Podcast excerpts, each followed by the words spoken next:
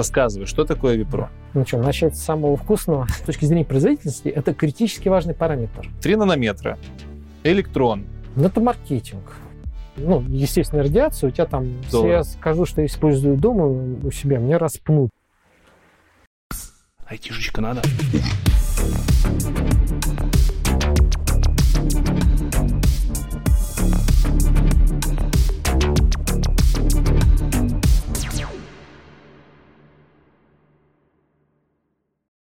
Всем привет! Меня зовут Лекс, вы на канале IT Борода, как ни странно, и у нас сегодня очередное интервью. На интервью, я так думаю, долгожданное, потому что про процессоры будем разговаривать.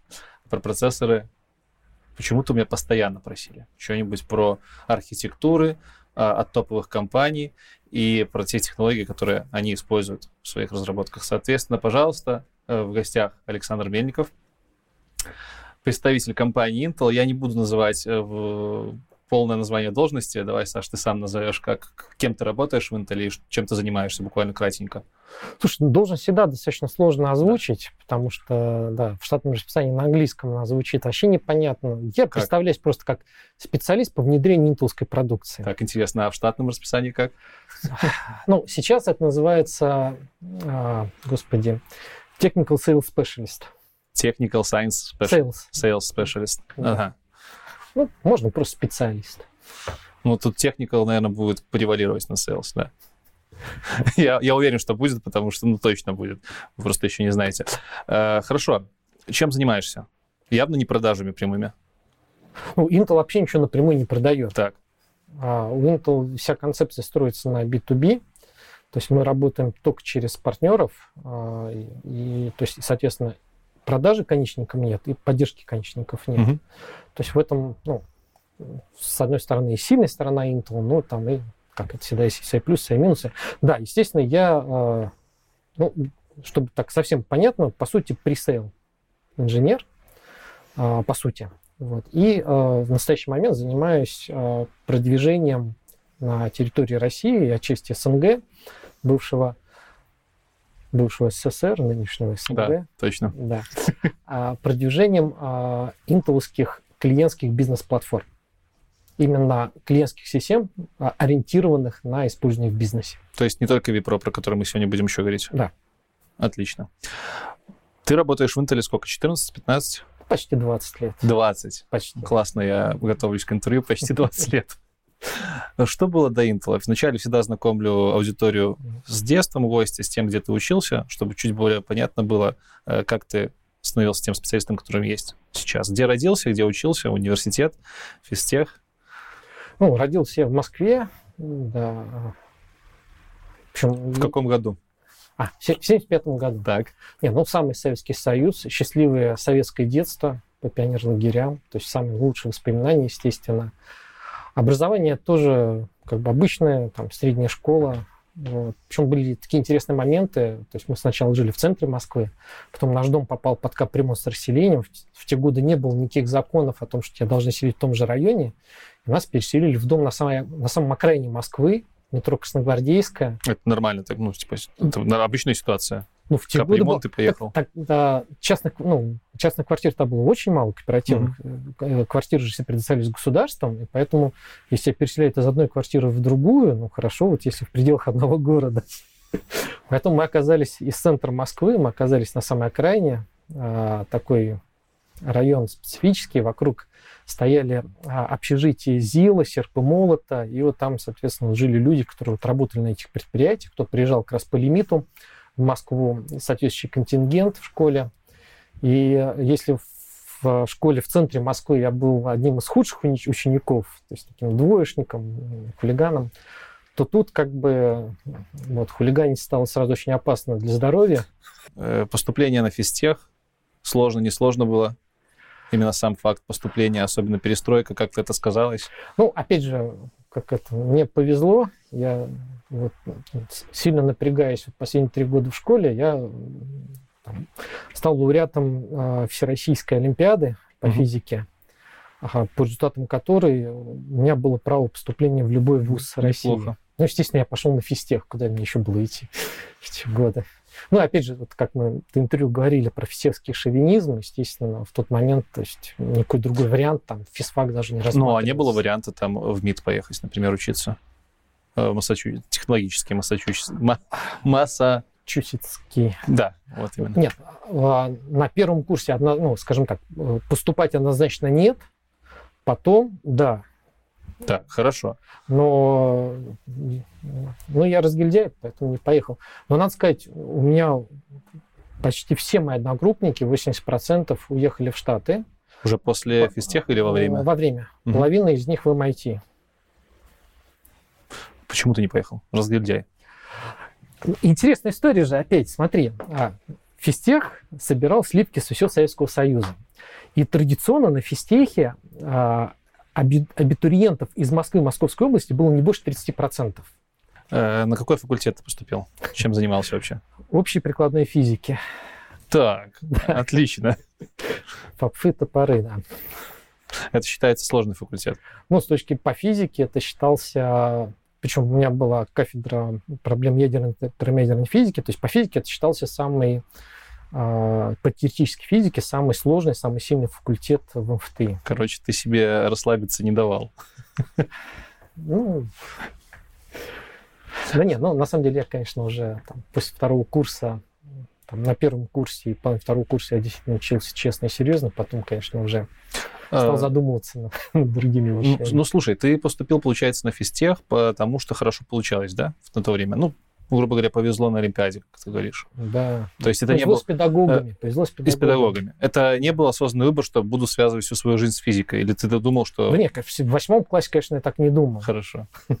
Ну, всяк бывает. решил думать, чем мне вообще интересно заниматься. И вот э, пришел к, системному администрированию. Это уже после университета, во время Ну, ну, аспирантуры? фактически последние э, годы на физтехе, Мгм. вот, и первый год аспирантуры. Э, Соответственно, устроился работать в российскую небольшую контору сисадмином. Э, Параллельно покупал книжки майкрософтские, читал и сдавал экзамены.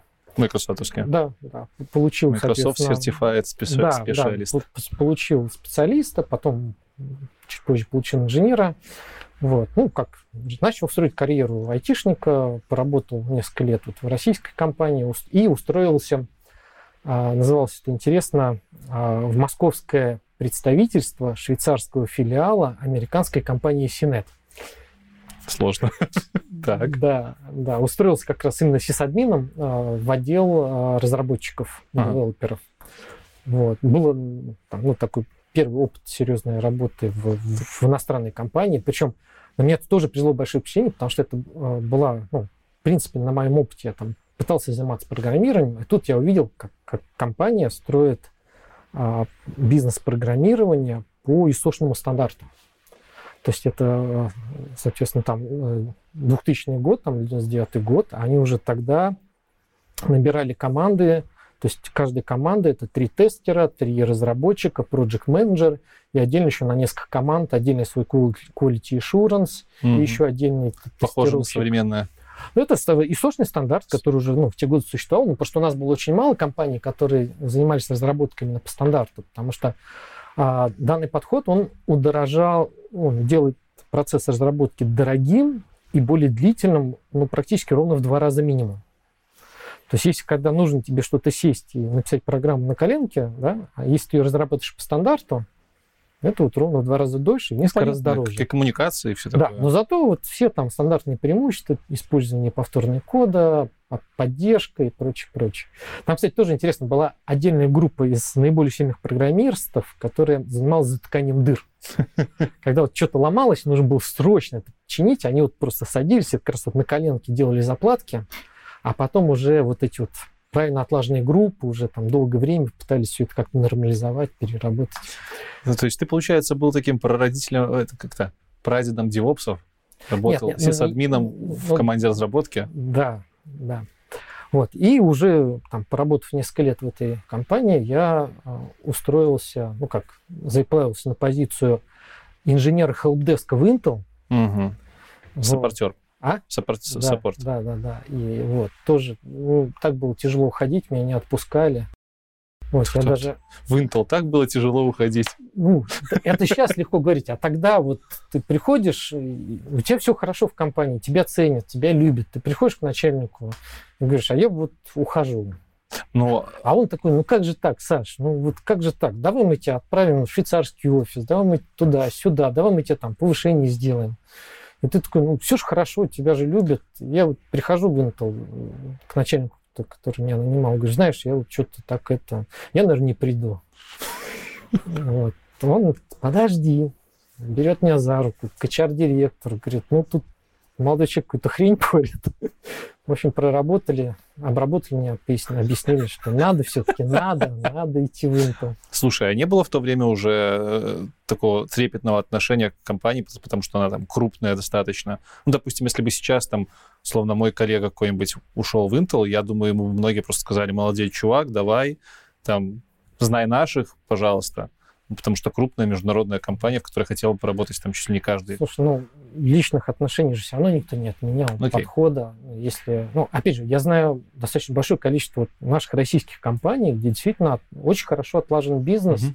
и очень хорошие отношения. То есть у людей достойная зарплата, у них ну, там достойные хорошие отношения. И, в принципе, ничуть не хуже, чем в крупных международных компаниях, может быть, даже лучше, чем в некоторых.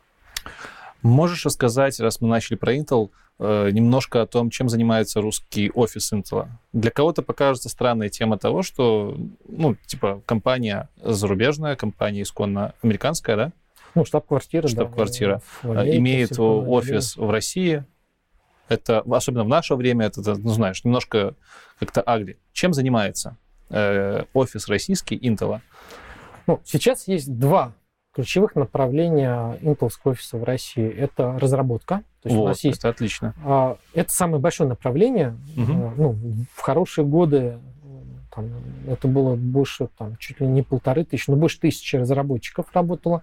Были офисы в Москве, в Санкт-Петербурге, два офиса в Нижнем Нов... Ой, в Новосибирске угу. и, естественно, самый большой офис в Нижнем Новгороде. Почему, естественно? А, а у нас там свое здание, а, и понятно. там традиционно. А, даже два здания у нас там в Нижнем Новгороде. И поэтому, да, то есть Нижний Новгород – это вот центр нашей разработки. Раз, разработка чего? Там в основном сидят программисты, там есть, э, там сидят э, группы, которые занимаются разработкой библиотек, компиляторов интелских. Ну, это же как бы вообще это ну, кор такой, э, потому что эффективность работы кода на процессоре зависит, ну, очень сильно зависит от того, насколько эффективно компилятор может использовать mm-hmm. те архитектуры, те а, команды, да, а, которые имплементированы в процессоре. Поэтому, да, это ключевые группы там у нас а, находятся в Нижнем Новгороде. А в Москве а, у нас а, есть немножко разработчиков, осталось то есть сокращений. Но и традиционно в Москве всегда находилась группа SMG, Sales and Marketing Group, которая занимается как раз поддержкой бизнеса. Ну, в СНГ. Да, да. Ну, э, опять же, там до всех пертурбаций мы отвечали за там, бывший СССР, угу. СНГ, да, сейчас, соответственно, чуть-чуть поменьше. А, окей, okay, Intel. Э, у всех Intel ассоциируется с процессорами. Это же основа. Pentium. Intel, да, Intel Pentium. Привет, мое детство. Это основное направление деятельности компании. Разработка архитектур процессоров и э, архитектур или нет? Нет. Э, можешь буквально там минуту о том, чем вообще Intel занимается, кроме процессов? Ну, ну, во-первых, мы себя достаточно давно позиционируем как дата-центрик company. Дата-центрик, да? Не дата-центр. Дата-центр Короче говоря, компания, которая разрабатывает э, решения для дата-центров. Ух ты. Это вот как бы в настоящий момент, уже достаточно давно, это вот ключевое направление компании угу. и развития. С точки зрения там, продуктов и бизнесов, э, на самом деле в Intel порядка 10 тысяч программистов работает суммарно по миру. А, а, продуктовые линейки — это процессоры самых разных архитектур, под самые разные назначения. Да, это вот классические x86, это айсики, это FPGA процессоры, это процессор оптимизирован исключительно под э, нейронки, угу. да, под inference, под обучение нейронок. А, это сетевые продукты, это Intel. сетевые карты, это А. свечи. Так. А, Это вот, если брать дата-центровые направления. Но опять же, SSD. А, SSD тоже для дата-центров. Так Intel был одним и для дата-центров, и для клиентов. Intel была одной из первых компаний, которая вот стала массово производить SSD нан- по нанотехнологии. А, Тоже под маркой Intel. Я просто Конечно, пытаюсь да, вспомнить, да. не, блин, SSD-шник да, самые есть, дорогие, прикольно. самые эффективные SSD это Круто. компания Intel. Так. А, более того, у нас же есть а, своя уникальная, ну как, разработанная совместно с Микроном технология для хранения данных. Мгм. А, маркетинговое название сейчас это Aptan. А, технология ячеек изначально называлась э, 3D Crosspoint. Это кардинально отличается от Nanda. Вот, там, если просто вот брать теоретическую часть, там ячейка 3D Crosspoint по сравнению с Nando в тысячу раз быстрее, в тысячу раз более износостойкая. Сейчас есть э, продукты, вот SSD-шки от Intel, Aptan SSD на базе этой технологии. Есть Aptan Memory, а, Aptan м, Data Center Persistent Memory. Это энергонезависимая память в форм-факторе DDR4 на базе вот э, именно вот этих 3D Crosspoint. Э, И большой спектр вот продуктов, а, опять же, в клиентских, это понятно, клиентские процессоры самые разные, под самые разные задачи. Но, правда, мы ушли с рынка телефонов и таких вот совсем легких планшетов. Мобильные процессоры. Вот ушли мы с этого рынка, да, это тоже там была большая сложная история, вот, тяжелая для Intel, вот, непростая.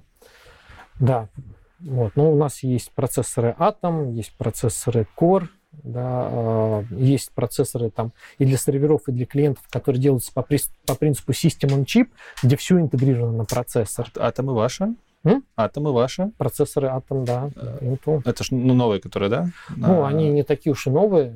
Э, Ну, у Atom это тоже там большая я- я- история, я- много архитектур А, блин, я, сменилось наверное, я, наверное, процессорах Atom. ARM процессы вы делаете сейчас или нет? На ARM архитектурах? ARM. ARM, да. Ну, так, чтобы продавались под интелским брендом, насколько я знаю, нет. Мгм. Хотя в свое время, давным-давно, да, Intel входил в этот консорциум, и мы были самым крупным производителем армовских процессоров для первых смартфонов. Мгм. Это были X-Scale процессоры. Но Intel потом продал этот бизнес, вот, решив с- с- сконцентрироваться на развитии x86 именно процессоров Atom в мобильном сегменте. Мгм. Понятно. А до этого, да, была такая история у Intel. Но мы-то сегодня про процессоры собрались говорить, в том Да. числе про технологии под процессорами, которые э, используются, И про клиентские процессоры. про клиентские. Да, ну про серверные я тоже могу немножко рассказать. В принципе, до конца прошлого года я был серверным инженером. Ну, мы немножко э, сделаем разницу. Скажешь, в чем разница, да, между клиентскими и неклиентскими процессами. Нам вообще задача у нас э, понять, из чего состоит, как работает проц, и э, донести до аудитории, что процессор это не просто какая-то там микросхема с парой десятков кристаллов, а уже это прям полноценная коробка с кучей всего внутри. Насколько я это понимаю. И так тоже. И так тоже. Отлично. Значит, не зря собрались. Давай начнем с самого простого. Вообще, э, чем отличается, скажем, процессор от микросхемы обычной, которая стоит там в, в калькуляторе Casio, либо это тоже процессор, вот уровень терминологии. Ну, по сути, да. Просто процессор с гораздо меньшим количеством исполнительных блоков и набором поддерживаемых команд. Да, Тогда какое-нибудь определение энциклопедическое процессору. не готов. Хорошо. Ссылка в Википедию КАТ. А, За историю процессоров немножко. В частности, можно на примере Intel, если... Ну, я давай немножко вот так расскажу. На самом деле, и опять же, там, беря в внимание истор- исторический аспект развития, вообще на что надо обращать внимание, когда ты смотришь на процессор какой-либо, неважно какой. На размер. Нет? От Intel, в- э, ты имеешь в виду нанометр, да, про который Не-не, я имею в виду, что вот там 40 лет назад компы были размером с вот эту вот комнату 50 метров квадратных, и процессоры там, я не знаю, ламповые процессоры, можно сказать, что это были процессоры? Здоровенная А коробка. почему нет? Ну, Ну если они, да. А, ну а сейчас, да, сейчас, как ты говоришь, нанометры, технология А идет. еще же были трубки Тьюринга Вот. с ртутью. Тоже Да. ком- Ты про этот параметр или нет? Не, не, нет. Так. А, а, ну, вот если мы сейчас смотрим на какой-нибудь современный процессор, вот Мгм. нужно выбрать там домой или на работу как, систему, да, вот огромный выбор процессоров. диапазон цен огромный. Да. Да, вот э, ты видишь у процессора там кучу параметров. Понятное дело, что там реальных параметров, описывающих процессоров, их может быть там несколько десятков, а то и сотен. Но, понятно, в, в маркетинге оперируется, там все это сужается там, до десятка более-менее каких-то понятных параметров, которые, как считает компания-производитель, лучше всего отображают преимущество ее а, Я бы сказал, до трех. Обычный обыватель смотрит на частоту тактовую, так. на э, какое-нибудь количество, количество ядер. ядер и на тепловыделение, возможно. Вот. Хорошо. А я бы сюда еще в обязательном порядке добавил бы, ну, хорошо. Э, рассмотрим вот эти три простых параметра. Давай. В принципе, да, они являются ну, показателем производительности, потому что, понятное дело, чем больше ядер, да, тем больше потоков а, процессор одновременно может обработать, тем выше производительность. Но, понятно, есть очень важный нюанс, такой как архитектура, микроархитектура процессора, потому что как бы не все ядра одинаковые одинаково полезно, одинаково mm-hmm. эффективно. И на самом деле, вот даже если взять ядро процессора Atom и ядро там, процессора Core или Xeon, они по производительности, вот просто по производительности, отличаются в три раза. То есть по формальным признакам, там, мол, частота будет одинакова, но производительность будет в три раза э, отличаться? Ниже. Ниже да, потому больше? что там меньше исполнительных блоков, да, то есть там меньше транзисторов внутри. Вот, поэтому как бы ядро это важный параметр при всех прочих равных. Подожди, но он не, не определяющий. Э, Сразу основной. у меня вопрос, как так? То, что это нас маркетинг обманывает, если у меня заявлено там условно 4 такта там, в секунду, ну, абстрактно, да? на одном процессоре и на втором, какая мне разница, какая у них архитектура, и тот, и тот в секунду выполняет 4 операции. Ну, Может быть, не, не, подожди. разный спектр операций, не, не, команды? Нет, нет, подожди. А, а количество операций за, за секунду это уже совсем другой параметр. Это другой параметр, который относится к производительности. И у разных ядер он разный. А частота это не равно количество тактов?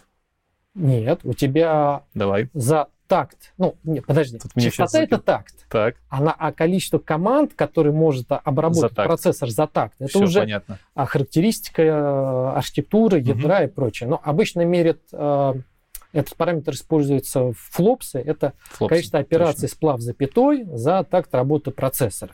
Дальше надо всегда уточнить э, операции сплав запятой какой точности. Да? Потому что есть двойная точность, есть одинарная, есть половинная. Вот мы традиционно в HPC всегда мерили там двойную точность. Ага. Да? А когда стал развиваться искусственно, так называемый искусственный интеллект, а, оказалось, что на самом деле вот на этих инференсах э, там Двойная точность не нужна. Там замечательно все работает на одинарной, на половинной точности. То есть избыточно.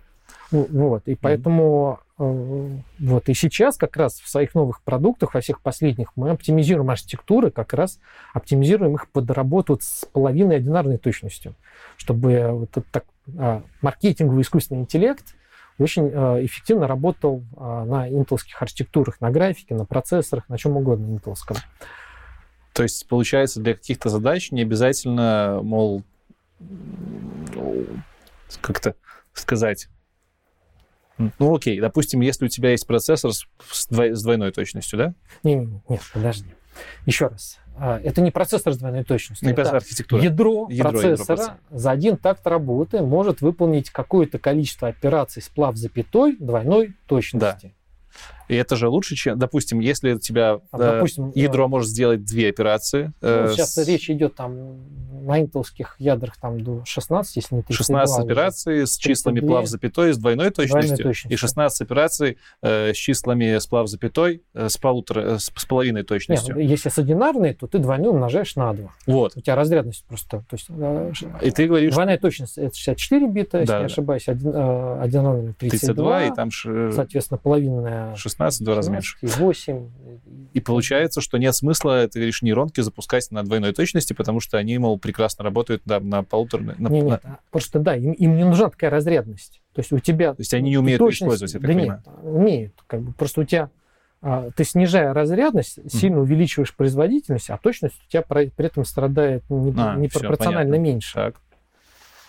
Вот. И поэтому именно по этой причине а, вот эти вот нейронки и обучение, и инференс лучше всего взлетело именно на ГПУшках, которые изначально были заточены под такие операции а, одинарной половинной точности, а не двойной. А наши процессоры были изначально заточены под операции двойной точности. А можешь простым Ну, языком вот объяснить, ну- в чем разница? Ну, типа двойная точность и одинарная точность. Какая мне разница? Разрядность. Разрядность. Да. Э, На обывательском уровне. Ну, что разрядность это даст? Э, Ты можешь числа там, типа, больше чисел хранить, больше спектр Нет, чисел а, обрабатывать. Ну да, ну как бы у тебя, если ты число выражаешь, э, опера...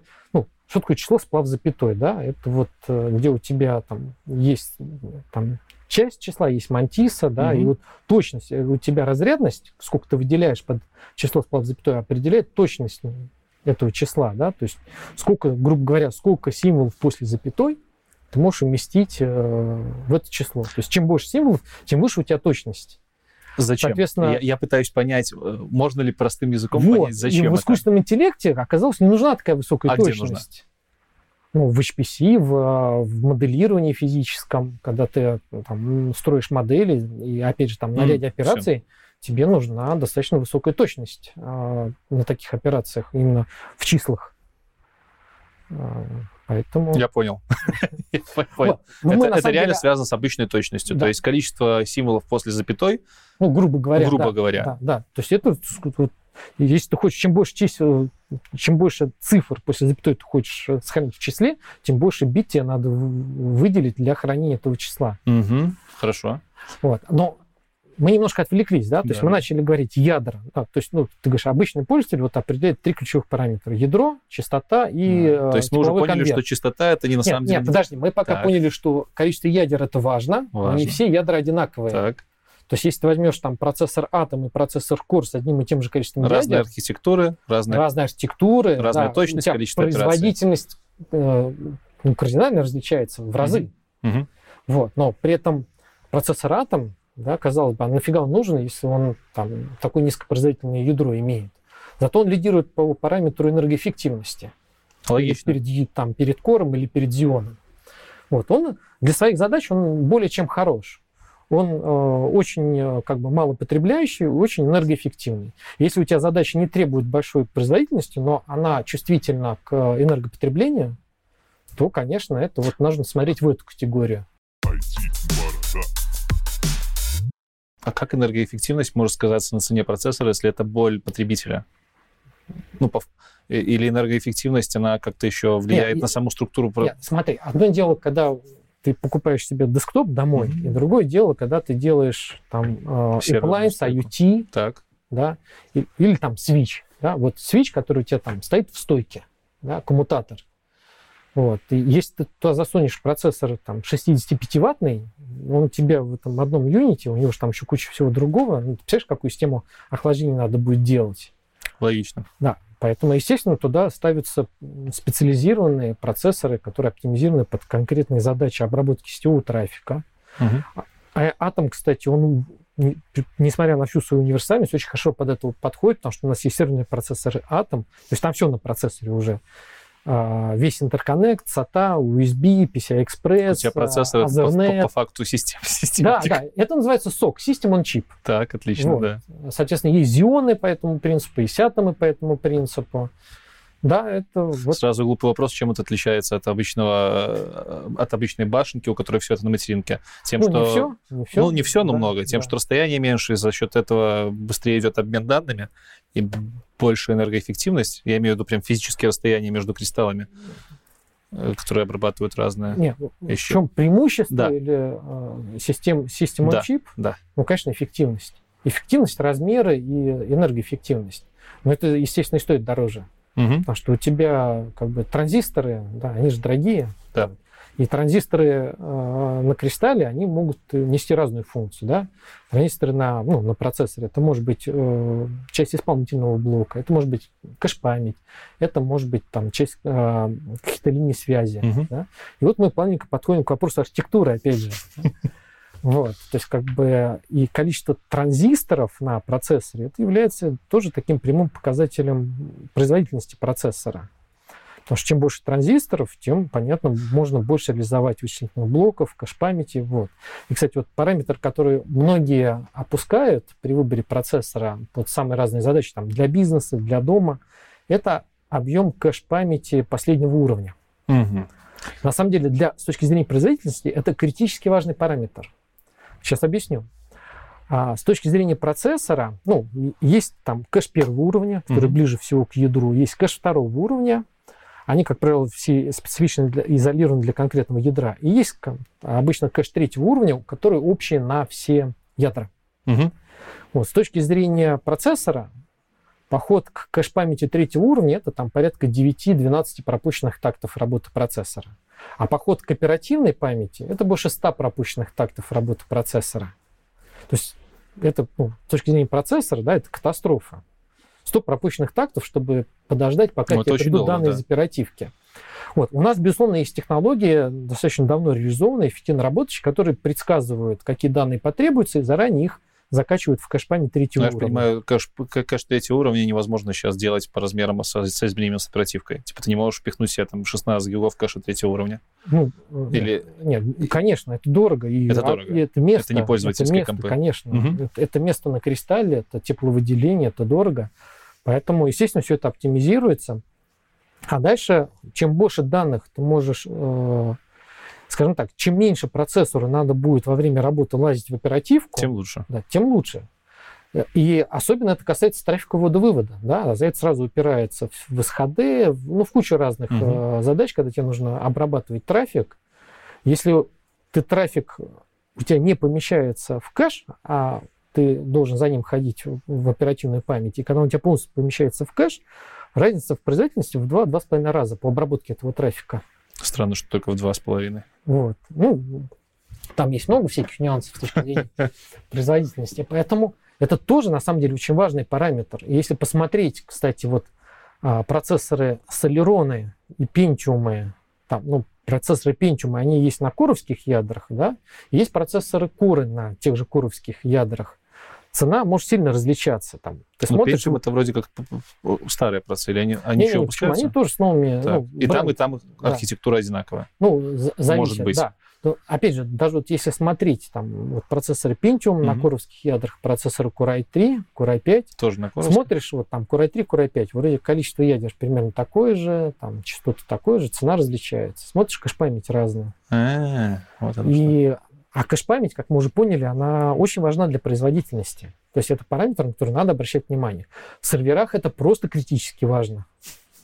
И в серверных процессорах, то есть если посмотреть, у нас всегда кэш-память, ну, мы ее увеличиваем пропорционально количеству ядер угу. на процессоре. Логично. Больше да. пользователей, больше нужно. Да. Более того, есть кастомизированные модели процессоров, где количество ядер меньше, а количество кэша остается как на топовых э, процессор, процессорах с максимальным количеством ядер. Но это уже, я понимаю, специфичный процесс. Нет, нет, это ну, в нож, просто в нашей серверной линейке процессоров Серверные. есть mm-hmm. процессоры, которые оптимизированы либо под определенные типы задач, либо под определенные схемы лицензирования. Mm-hmm. Ну, там, не знаю, такой самый яркий пример, вот э, Oracle. Ребята, действительно, там э, продукт стоит своих денег, потому что это самое эффективное с точки зрения масштабирования базы данных. Да? Вот попробуйте пр- промасштабировать MySQL да, там, на четырехсокетной платформе там, под 100 с лишним ядер. Да? Ну, вот. А Oracle может. Вот. А дальше встает вопрос. Вот нужно ну, просто прагматичная задача, да, то есть нужно рассчитать там кластер под э, оракловую базу данных определенной производительности. Вот есть тех заданий. Да, нужно подобрать вычислительную платформу правильно. Соответственно, самый простой вариант, берем топовые процессоры с максимальным количеством ядер, да, у них производительность охренительная, вот, считаем... И, оракловые, им, на, и им на вырост, и вам денежка. Да, считаем оракловые лицензии, да, там на, и а, там, соответственно, лицензии пропорциональное количеству ядер. Ага. Вот. Если немножко подумать, то э, гораздо правильнее взять процессоры а, в том же типовом конверте, в топовом типовом конверте, ну, где количество ядер Большое. будет минимальным, Минимально? с максимальной частотой. А, ну да, логично. Тогда получается, что у нас каждое ядро там в полтора-два раза будет производительнее ядра в топовом процессоре. То есть там будет, там, ну, грубо говоря, там не 38 ядер, а 10 или 12 ядер. За те же деньги, потому что лицензия по ядрам. Нет, а, а, скажем так, а, просто в таком кластере стоимость железа, она сильно меньше стоимости лицензии, и поэтому у тебя получается, тебе, чтобы достичь того же уровня производительности, нужно гораздо меньше ядер. Угу. Да, у тебя в целом расходы на железо немного вырастут, потому что тебе нужно будет больше узлов в кластере. Но ты драматически, дурацкое слово, но ты драматически сократишь расходы на лицензионные составляющие. И это, ты полу... Блин, это не попахивает бюрократией? Типа, ну, ну ладно, это уже вопросы к Oracle. Ну, хорошо, но есть задачи, которые плохо распараллеливаются. А, так. Да?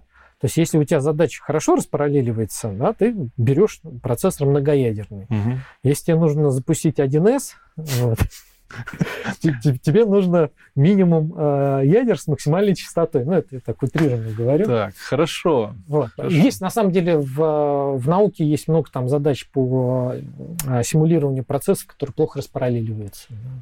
Ну, это, то есть, а под научные задачи тоже отдельные процессора делаются какие-то? Не, ну как? Ну, бывают такие штучные заказы, прям при, приходит какая-то группа ученых, говорит, нам нужно вот такой-то процессор с такими-то характеристиками, вы берете и фигачите им. За пару миллиардов долларов?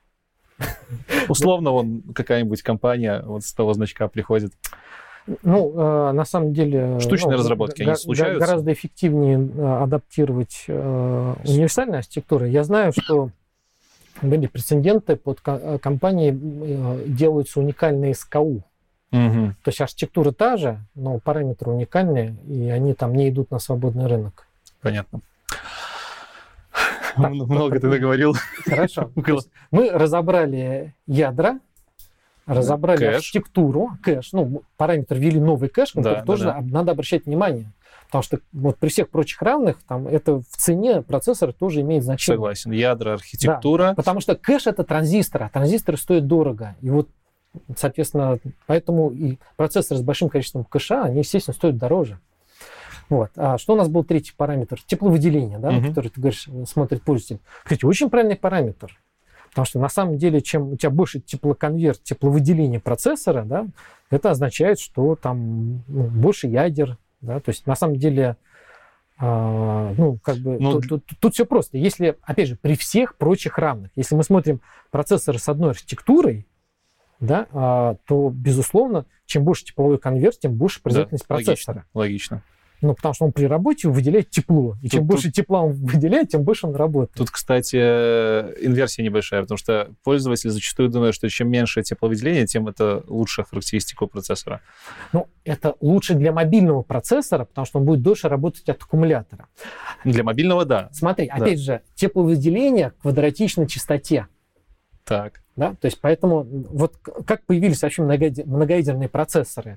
То есть мы долгое время шли по пути увеличения производительности за счет наращивания частоты. Угу. Вот у нас была, да, вот особенно с Pentium, там вот эти конец 90-х, начало 2000-х годов, микроархитектура NetBurst, на которой мы сидели дикое количество времени, то есть зашли в тупик, и увеличивали производительность, э, поднимая тактовую частоту. А, тактов... а у тебя и у нас появились эти процессоры Pentium 160 ватт, да, которые... Это много. Да, а, а что делать, да? То есть надо как-то конкурировать. Потом, да, был прорыв, потом Intel ввел модель Тик-Так, каждый год меняется, один год меняется архитектура, потом техпроцесс, потом тик-так забуксовал на 10 нанометрах. Но неважно. А, то есть периодически вся индустрия сталкивается с определенными проблемами, вот, через которые она вот угу. перешагивает и получает очередной мощный толчок развития. А, соответственно, тепловыделение, да, при всех прочих равных, это важный параметр производительности процессора. Если ты можешь позволить себе отводить 200 ватт тепла, бери 200-ваттный процессор. Ну, как бы да, это так и работает. И, соответственно, э, в HPC там берут всегда топовые процессоры, в принципе, с максимальным тепловым конвертом. Вот. А дальше вот если... Да, я начал говорить про зависимость теплоты от частоты, как появились многоядерные процессоры. Вот увеличили, увеличили частоту, а потом вот когда там немножко развились, оказалось, что частот, а, теплоделение квадратично частоте. Да? Делаем два ядра. Тепловыделение тоже? Немножко снижаем на треть, грубо говоря, снижаем частоту двух ядер. У каждого ядра на треть снижается частота. Тепловой конверт тот же самый, ядер 2. Общая производительность в целом выше, правильно? Но это если приложение умеет работать с многоядерным вот. Дальше встал вопрос. Э, распараллеливания. Это был отдельный там большой проект, куда Intel много инвестировал. Да. Вот. Но в целом, с точки зрения развития индустрии, это же правильный подход. Ну да. да. Ну, а как вот еще вот уперлись вот в определенный параметр, нашли новый подход. И дальше началась гонка за многоядерность. Дальше там возникли другие там куча проблем, да, то есть на самом деле микроархитектура процессора, там же вот э, это не только там конвейер процессора, это не только там микрокоманды, которые он поддерживает, это сама архитектура еще процессора, то есть как у него там, а, как ядра между собой обмениваются информацией. Логично. Да? Вот. Ну, там много таких нюансов, вот, и по кэшу, и по кэшу, и по интерконнекту, Core, Анкор. Вот. Я еще хочу пару нубских вопросов задать, совсем нубских. Э, что из себя представляет тактовая частота? Типа, ну, физически, что это такое? И что такое кристалл, на котором находятся те самые транзисторы? Можно вот эти вопросы как-то дать пояснение?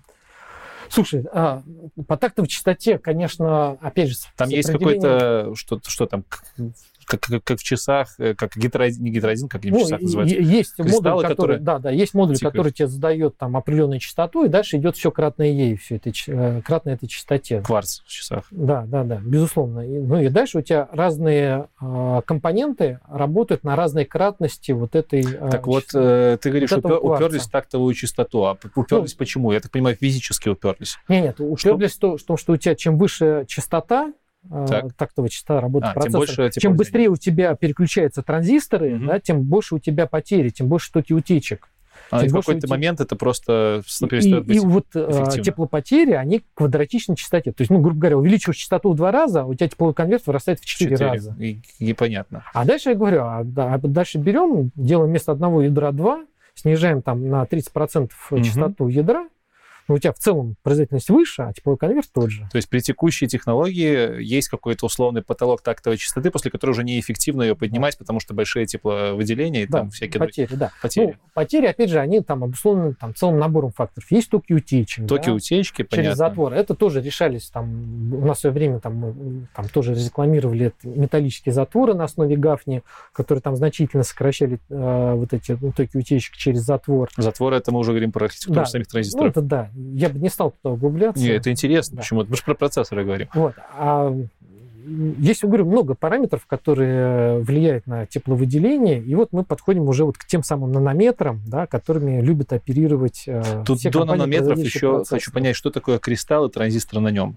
Слушай, ну... Кристалл это реально какой-то кристалл? Да нет, конечно, кристалл, ну, а, на самом деле, наверное, даже говорить правильно подложка. Подложка. Подложка. Вот есть подложка процессора. Кремниевая да, она или какая-то? Не, ну вот есть подложка, вот плата, да. Так. И вот, на, на, вот если вот металлическую крышку снять, так. металлическая крышка это всего лишь рассеиватель тепла.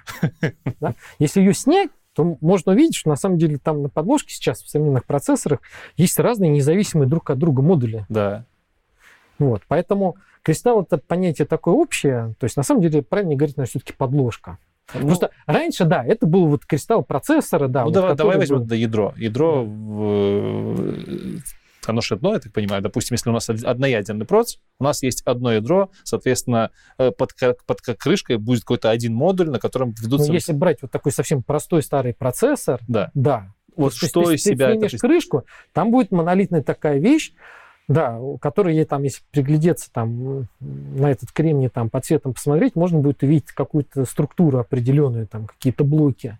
На самом деле у тебя это все опирается в архитектуру процессора. В архитектуре процессора есть блоки вычислительных ядер. Да? Причем э, вычислительное ядро, оно же, это же не просто какой-то монолит, да? там есть разные типы э, вычислительных блоков. Да? То есть есть блоки, которые отвечают за целочисленные операции, блоки, которые отвечают за операции сплав запятой. А да? блоки это наборы транзисторов, просто да, да, микротранзисторы. Да, да, определенные, да. У меня был полевой, крутится. Да. Это, Плюс э, кэш-память, да, то есть часть транзисторов используется как кэш-память, угу. да. Опять же, есть линии связи между ними, каналы связи.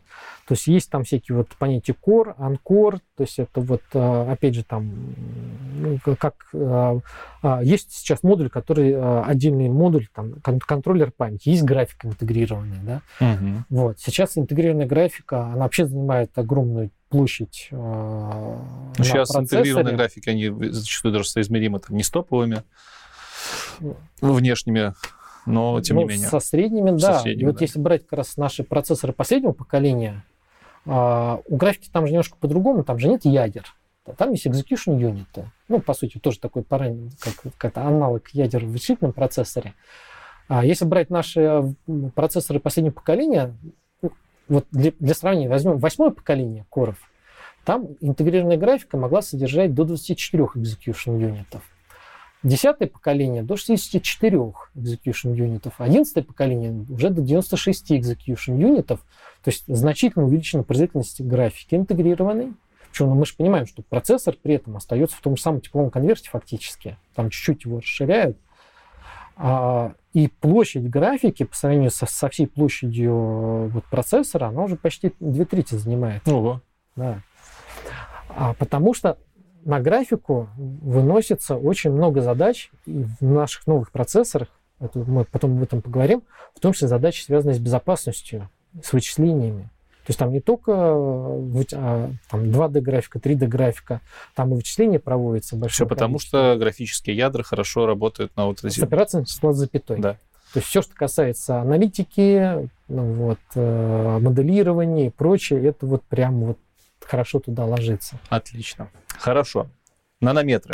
Нанометры, да. Вот это вот все, все сейчас знают, что там Apple, нельзя нам упоминать вендоры, какие-то компании там на 5 нанометрах уже работают, кто-то уже говорит там, тоже не буду говорить, что уже там через год на 3 нанометрах, а я как студент физфака сижу и такой думаю, 3 нанометра, электрон, но это же уже почти соизмеримо, например. Ну, нет, с электроном. Ну, э, это, это не соизмеримо, это порядки, но тем не менее там уже какие-то ангстремы и все остальное, электрончик уже... Это ладно, это мои загоны. Нанометры. А, на, на самом деле, В чем да. прикол нанометров? Ну, это маркетинг. Да ладно. Ну, отчасти. Конечно, а, просто, опять же, разные компании а, под нанометрами в своем техпроцессе там, понимают немножко разное. Ну, то есть это размер транзистора, нет? Нет.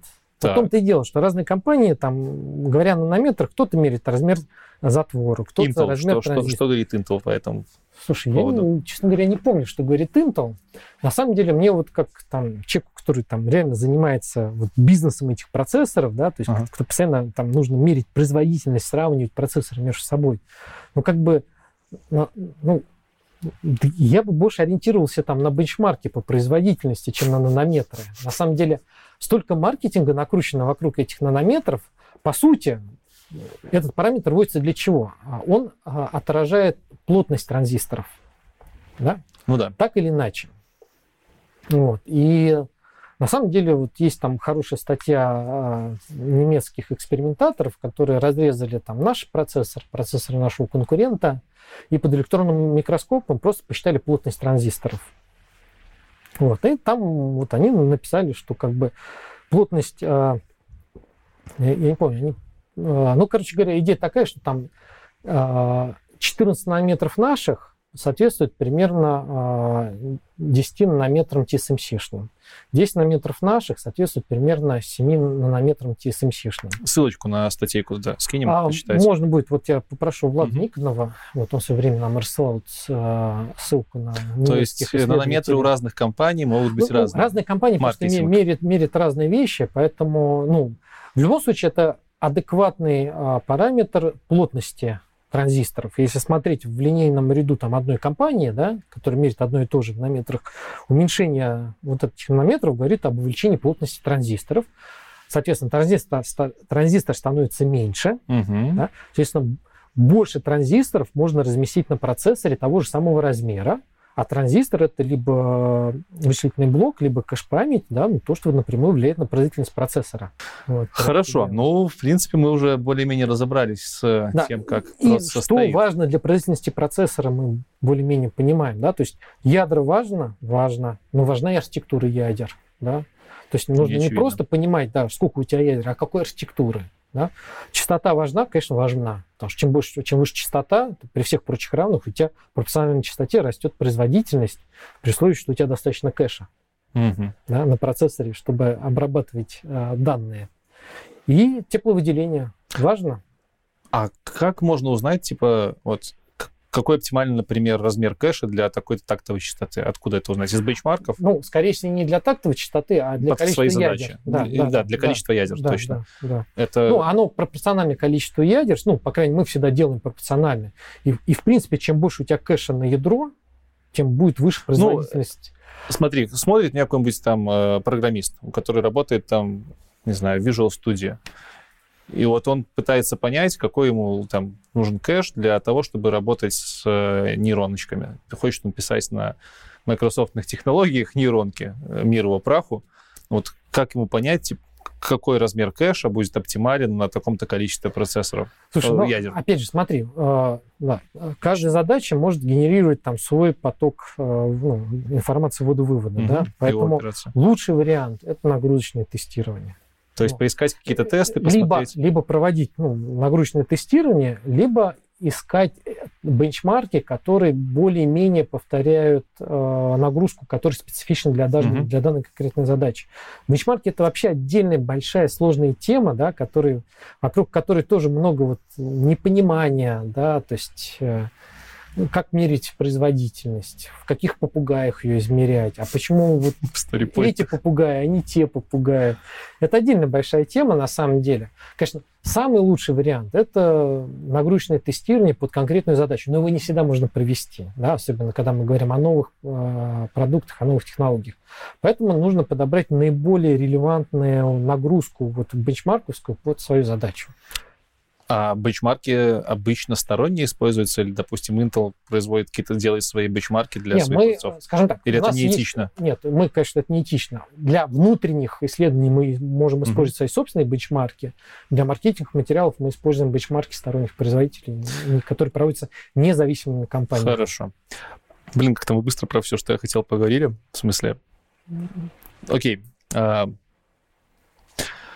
мы закончили по факту на том, из чего состоит современный процессор под теплорассеиватель, под, под, крышкой, под крышкой. Да. Вот, э, есть ли какая-то стандартная, скажем, э, стандартный набор, джентльменский набор компонентов, который будет под крышкой любого процессора? Ну, ну окей, сильно это... будет различаться от типа процессора. А, Но да. опять же, что-то там... Давай возьмем обычное... Если, если ты увидишь, э, ну, хорошо, если ты строишь, э, вскроешь процессор категории U, у нас есть мобильные процессоры угу. категории U, у которых сейчас тепловой конверт от 15 до 25 ватт. Вот ты снял крышку рассеивателя, и ты увидишь на подложке два модуля, один поменьше, другой побольше. Тот модуль, что побольше, это процессор с интегрированной графикой. Модуль, что поменьше, это чипсет. Он просто переехал на подложку с процессором. Если ты вскроешь десктопный процессор, да, он там будет вот просто у тебя там один блок, Чипсет это что? Это а, вычислительные PCH, ядра? Вот этот PCH. Нет, это, по сути, а, то, что раньше называлось Южным мостом. А, все, понятно. Вот. Угу. Там, ну, у него еще осталось... Ну, он, конечно, вымирает, как факт, вот, но у него еще есть часть задач. И, кстати, вот в интелской платформе Vipro он несет достаточно важную функцию. Как ты к vPro подводишь. Да. Хорошо. А, ГПУ, ГПУ, ЦПУ, этот э, восточный, восточный мост или южный мост? Нет, южный мост. Южный, Раньше восточный, был, да. южный мост, который Раньше был северный был, мост. Северный, северный мост уже давно переехал в процесс. Угу. Северный мост был контроллер памяти, да, была front-side bus. И кэш тоже там где-то. Нет, кэш в процессе. Кэш близко к ядрам. А, кэш вообще хорошо. А ядро само, оно тоже где-то там под коробкой, да? Да, да. Ну, вот у тебя есть большой блок вот самого процессора, ага. а вот уже вот если вот этот блок разглядывать под микроскопом так. или там под лупой там на свет, чтобы посмотреть его структуру, то ты там реально можешь увидеть вот всякие блоки, которые соответствуют вычислительным ядрам, угу. кэшу, контроллеру памяти, там модулю, который PCI-Express, там, угу. их, их просто реально можно различить. Там вот большая часть будет графики, там такие вот квадратики всякие. Хорошо. Прежде чем перейти к Випро, то, про что мы еще сегодня должны тоже поговорить немало, я хочу еще спросить тебя про политику наименования процессоров в Intel. Да, у меня есть книжечка.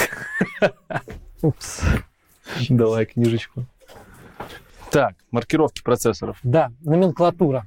На самом деле вещь достаточно важная, потому что а, ну, у нас есть а, в клиентских процессорах у нас есть какие основные бренды? У нас просто маркетинг готовит такие брошюрки, вот мы их раздаем там партнерам, заказчикам. камеру.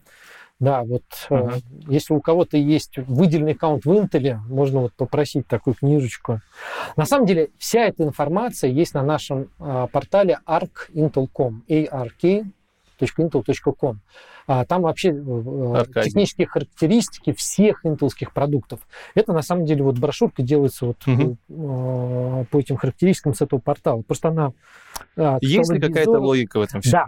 Смотрите, что у нас есть в клиентских процессорах? У нас есть процессоры Core, так. Они есть Core i3, Core i5, Core i7, еще появились Core i9. Девятые. Да, там идея простая. Good, beta, best. То есть чем больше цифра после... Из the best вот. the best это девятый. Да, да, да, да, те- те- тем лучше. Есть еще Pentium и Celeron. Вот здесь, конечно, Да, не все так однозначно. Да, в детстве мы были такие. Да. Сейчас. Вот, они до сих пор есть. И э, Но мы уже разобрали, в чем разница Pentium и Core. не совсем. Количество Есть- операций за такт. Не, не, подожди, Архитектура. так, подожди, подожди. Нет, так. Вот, у нас процессоры А, Pentium... и там, и там Core. Блин. Вот, процессоры Pentium, например, Хорошо. они у нас есть голдовые и есть обычные сильверы. Ага. Вот процессоры Pentium Gold, они на базе коровских ядер. Мгм. А процессоры Pentium Silver, они на базе атомных ядер. Мгм. Поэтому их тепловыделение будет меньше, и производительность будет ниже. Мгм. А у Pentium на базе коров тепловыделение будет больше, но и производительность будет больше. А разница в кэше, насколько я помню. То есть архитектура Раз. ядер и кэш еще разные будут по сравнению с корами. У Pentium Да, по сравнению с да, корами. да, да. То есть солероны тоже могут быть как, э, по сути, атомами, а могут быть корами. Вот, поэтому надо смотреть э, спецификации на арке и Мгм. понимать, какой процессор у вас в итоге, что там за архитектура. Xeon. Xeon. Xeon. Ну, через X пишется. Через X, да, ну, правильно Xeon. Xeon, да. Что за? Xerox, Xeon. Я видел, что его даже иногда используют в, в таурах э, пользовательских. Да, ну, а, скажем так, Xeon у нас а, используется, ну, опять же, как мы понимаем, это все бренды, да, то есть а, Xeon это означает, что процессор для серверного направления, Мгм. это может быть тот же самый, по сути, процессор Core i5, но он будет с контролем, а, с памятью, с контролем четности. Мгм. То есть отличие десктопного Xeon, у нас есть разные линейки э, Xeon, есть линейка Xeon э, десктопных, который, по сути, тот же процессор Core i5, Core i7, но он, э, у него контроллер памяти э, поддерживает память с контролем четности. Что это дает? Безопасность большую или А, отказоустойчивость? Некорректируемые ошибки памяти. Ага. У тебя, соответственно, ну, естественная радиация, у тебя там сколько-то там раз в год или там в месяц возникают ошибки, которые сваливают обычную систему в синюю смерть. Потому что у тебя э, там выбивает ячейки памяти, да, а память с контролем четности часть этих ошибок может отрабатывать. То есть отказоустойчивость повышается. Да, да. То есть у нас же сервера должны работать 24 на 7, в отличие от десктопных систем. Для десктопной системы там свалиться один раз там, в месяц в синюю смерть и перегрузиться не критично. Для сервера это может быть критично. Да? А, Знаем параметр а, доступности, который меряется в девятках после запятой. Да, и там, я уже точно не помню, но, по-моему, третья, четвертая девятка – это Мгм. уже минуты несанкционированного простоя в месяц. Ну То да, да. Один раз перезагрузили, сервер несанкционированно, девяточку выбило. Поэтому там уже используются другие архитектуры, там используется Architect- Arch- Architecture, это возможность обрабатывать некорректируемые ошибки в памяти, в ширине PCI-Express, в кэше, вот, и убивать не всю операционку, перегружать Мгм, сервер целиком, а перезагрузить сервис, в ко- который попала битая память или битые данные, перезагрузить виртуалку. Но Ну, это все одну. дополнительные какие-то э, Аппаратные технологии. аппаратные Да, технологии да, да. прям под А, капотом процесса. реализуется на аппаратном уровне, и обязательно нужна поддержка из операционной системы и из софта, который э, Логично. да, должен обрабатывать. То есть железо говорит, у тебя вот в этой области памяти была некорректируемая ошибка, и Мгм. дальше софт, соответственно, смотрит, что у него попало на эту область памяти, там процесс убивает, виртуалку перезагружает. Ну, сама система стабильна, все прочие э, процессы работают, не перегружаются. Вот. Но это, это я уже, в принципе, про MCA рассказываю. А здесь вот это именно то, что касается памяти с контролем четности для вот, э, устранения вот таких вот проблем с есте- с естественной радиацией. Кстати, я вспомнил, одна из первых книжек по ДОСу, которую я читал, еще будучи студентом там, второго курса, я помню, там, когда рассматривались ошибки ДОСа, и там, ну, они так Симарком авторы писали, говорят, если у вас вот эта ошибка памяти возникает часто, то мы рекомендуем вам перенести уран в другую комнату. Нормально. Вот, поэтому, да, есть э, селероны, пентиумы, причем мы понимаем, что селероны и пентиумы могут быть на, это могут быть атомы, могут быть коры. Вот, и есть уже процессоры Core i3, Core i5, Core i7, Core i9 и Xeon. Есть те же самые мобильные Xeon, это те же самые мобильные процессоры серии H, Вот. Но у них, опять же, контроллер памяти с контролем четности. Просто у нас еще есть куча суффиксов у каждого процессора. Кстати, да, U — это энергоэффективное. U — это то, что у нас раньше шло в ультрамобильную категорию для ультрабуков. Это у них э, стандартный тепловой конвертер был 15 ватт, теперь он варьируется от 15 до 25 ватт. Есть H в это мобильном сегменте. High performance? А, H — это производительные мобильные процессоры. Вот если смотреть 11 поколение коров, у них а, H, ну, во-первых, эти мобильные процессоры, они, как правило, все BGA, то есть они распаиваются на материнскую плату. Mm-hmm. Не сокетные, а распаиваемые. И вот U это там 15-25 ватт, H сейчас это до 45 ватт. То есть там уже 8 ядер, да, и тепловой 45 конверт. ватт в ноуте. 45 ватт для мобильных. Это мобильная рабочая станция, да, но опять же, то есть вот есть Precision, там, Model, есть там, а, ну, у HP, я просто не помню, как линейка называется, но вот есть там задачи, да, там CAD можно на них дизайнить, там, mm-hmm. использовать. Действительно, нужны мобильные рабочие станции для серьезных нагрузок, и туда идут вот эти процессоры серии H, а если туда еще сделать э, контроллер памяти, э, который будет поддерживать память с контролем четности, то mm-hmm. это будет уже мобильный Xeon. Да. U, H, по-моему, еще M у вас да, Там был. есть, ну, там дофига всего. Э, да, Y это для ультрамобильных, там у них тепловой конверт э, там, до 7 ватт, сейчас, по-моему, до 9 ватт. Это вот как раз планшеты идут, да, процессоры Core i5. Вот есть, а, я смотрю, J и N это для солеронов. Вот в десктопных процессорах там тоже K это процессоры разлоченные, да, которые можно... Что значит разлоченные, неразлоченные? А где можно варьировать вот эти э, кратные частоты, чтобы, ну, те, как мы выяснили, у нас э, есть э, кварц, да, который задает базовую частоту, и разные компоненты процессора у тебя могут работать на кратных частотах этой базовой. Соответственно, э, в процессорах с индексом К ты можешь разгонять ядра, можешь разгонять память, частоту памяти. У тебя... Почему не все процессоры разлочены? У меня сразу вопрос. Гарантия. А, у тебя процессор тестируется... Ну, а шло, это разве сложно, сложно отследить случай, когда человек разогнал процессор, чтобы по гарантии его не обслуживать, или в чем прикол? Ну, наверное, сложно. Так, понятно. Это прикольно. Это прикольно. Не все процессоры можно разгонять, оказывается. Да. Ну, опять же, вот э, есть просто, ну, есть отдельная категория процессоров uh-huh. K, которые вот именно берут, а это топовые процессоры, их берут геймеры именно под задачи, там, можно охлаждать их жидким азотом, да, там, ну, чем кстати, угодно, да. да. И, пожалуйста, вот разгоняет, тебе нужна соответствующая плата, которая умеет выставлять вот эти вот, э, менять вот эти частоты. Ну, надо понимать просто, что и как ты разгоняешь, чтобы все это эффективно работало. В тему, в копилку номенклатур. Да. Э, одна из тем, про которую мы должны поговорить сегодня, не должны, а будем говорить прямо сейчас, это Випро это номенклатура, это что? Что это такое Випро? Я пытался понять, ну, то есть мы с тобой уже предварительно общались, да. твоих слов я понял, но до того, как мы с тобой пообщались, я посчитал немножко на сайте, я слабо понял, что это такое. Мне сначала показалось, что это какой-то дополнительный лейбл к процессору, который говорит о том, что у тебя процессор там что-то еще поддерживает. Чего поддерживает, непонятно. Рассказывай, что такое Випро? Ну, во-первых, это, конечно, бренд. Так. Вот как Pentium, Celeron. Угу. Вот, это бренд. А, ну, это, ну, на самом деле, когда мы говорим о Vipro, мы говорим, что это платформа. Платформа. А, кстати, тоже вот историческое развитие компании Intel, да, вот мы сначала были компанией, которая производит, ну, долгое время, которая производит процессоры, потом вот еще там вот в начале 2000-х годов мы сказали, что на самом деле теперь мы компания, которая производит не процессоры, которая производит платформы, угу а потом мы стали уже Data-Centric Company. Вот, но это тоже платформенный подход. Почему платформа? Потому что сейчас очень многие технологии, которые мы реализуем, а, ее нельзя, технологии реализовать только на одном компоненте на процессоре или на системном контроллере. То есть сейчас технологии стали такими сложными, что они распределяются по, по всем ключевым компонентам платф- как бы вот компьютера. Да? Поэтому и мы и говорим платформенные технологии и платформа Vipro. Потому что нельзя сказать, что она реализована на каком-то конкретном компоненте. То есть ну, это распределенная такая да, система? Да, это технологии, которые распределены по всем основным ключевым компонентам вычислительной платформы. Хорошо. Поэтому Vipro — это, ну, во-первых, логотип бренд, это платформа, а дальше встает вопрос, что для чего? Для чего? Что и что же, да, вот, вот мы видим логотип Vipro на лейбле там Core i5 или Core i7. То есть прям просто покупаешь, допустим, пятый, седьмой, там может быть лейбла Vipro.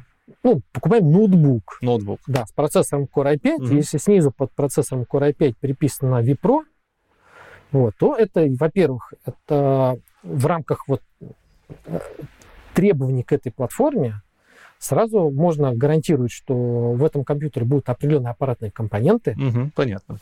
и, э, что самое главное, будут поддерживаться определенный набор технологий. Вот это вот, ну, на мой взгляд, самое важное, самое интересное.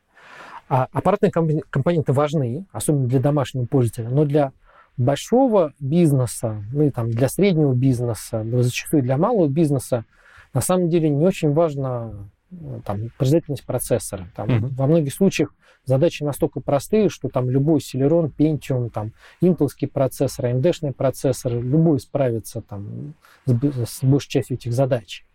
Поэтому там, с точки зрения бизнеса это не настолько критично, а вот набор технологий, который гарантирован под, лого- под данным логотипом, вот он может э, ну, как бы принести основную ценность, ради которой многие компании, с которыми там, я сотрудничаю, или там, с которыми не сотрудничаю, они реально принимают решение о покупке более дорогих процессоров, там, то есть им хватало там Core i3 или Celeron хватало, они реально переходят на покупку процессоров Core i5 с, вот в платформах vPro, потому что те технологии, которые, которые там реализованы, мы о них обязательно поговорим, Мы да, прямо сейчас будем Да. говорить. они действительно решают очень важные задачи. На самом деле, понятное дело, что там спектр задач, проблем, с которыми сталкивается IT, он большой, и все они решаются, так или иначе. Ну смотри, э, у меня есть, я так понимаю, у меня есть выбор, как у потребителя, купить э, i5 проц, либо i5 V Pro, правильно? Или они все i5 поддерживают V Pro? Нет, подожди, а, ты, ты- вот ты себе в домашний компьютер Не в домашний, купить? окей. В компа... э, Мы пока не знаем, для чего нам этот Опять процессор нужен. мы Я- уже выяснили, что vPro это платформа, Платформа. поэтому говорить отдельно о проце не совсем корректно. Э, То есть проц- ты просто ты можешь купить, который валидирован под платформу vPro, Так, но его же нужно установить в, правильный, в правильную материнскую плату. так. Э, Мой вопрос скорее заключался в том, что все ли э, процессоры i5 А. поддерживают. Нет, только все. отдельные модели Core i5, Core i7 Отлично. и выше. На сайте arkintel.com в спецификациях любого процессора в конце есть раздел дополнительные технологии, Мгм. и там вот четко везде прописано vPro, yes, i5 и Или выше, no. потому что программное, про- начиная Аппарат- процессоров Core i5 и выше. потому что аппаратное обеспечение в в i5 как-то Ну, соответствует мы платформе или данную плат- то есть концепция есть определенная концепция использования данной платформы, Мгм. которая на- накладывает достаточно серьезные требования к производительности. А, все, понятно. Поэтому Celeron и Pentium и Core i3 не валидируются под данную платформу. Хорошо. Что за технологии в этой платформе включены? Вот есть у меня лейбл AV Pro. Да. Гарантирует, какие технологии под капотом мне эта лейбочка. Ну что, начать с самого вкусного, с десерта Давай. или, или сначала с, это, с салата Нет, давай, давай десерт оставим. Десерт. На, оста- нет, А, десерт десерт оставим на, оставим. на вкусненькое. на вкусненько. Хорошо, А, если там идти по порядку, смотри, а, давай-то немножко про компонентную базу поговорим, Мгм. про аппаратную часть. Да? То есть я говорю, это определенные аппаратные компоненты и потом технологии. Вот, на самом деле, а, в нашей маркетинговой политике мы говорим, что Випро зиж- зиждется на четырех столпах. Первый столб это как раз а, производительность, это то, что относится к аппаратным компонентам. То есть мы уже получаем а, процессоры категории Core i5 и выше, которые, в принципе, уже достаточно производительные. Да.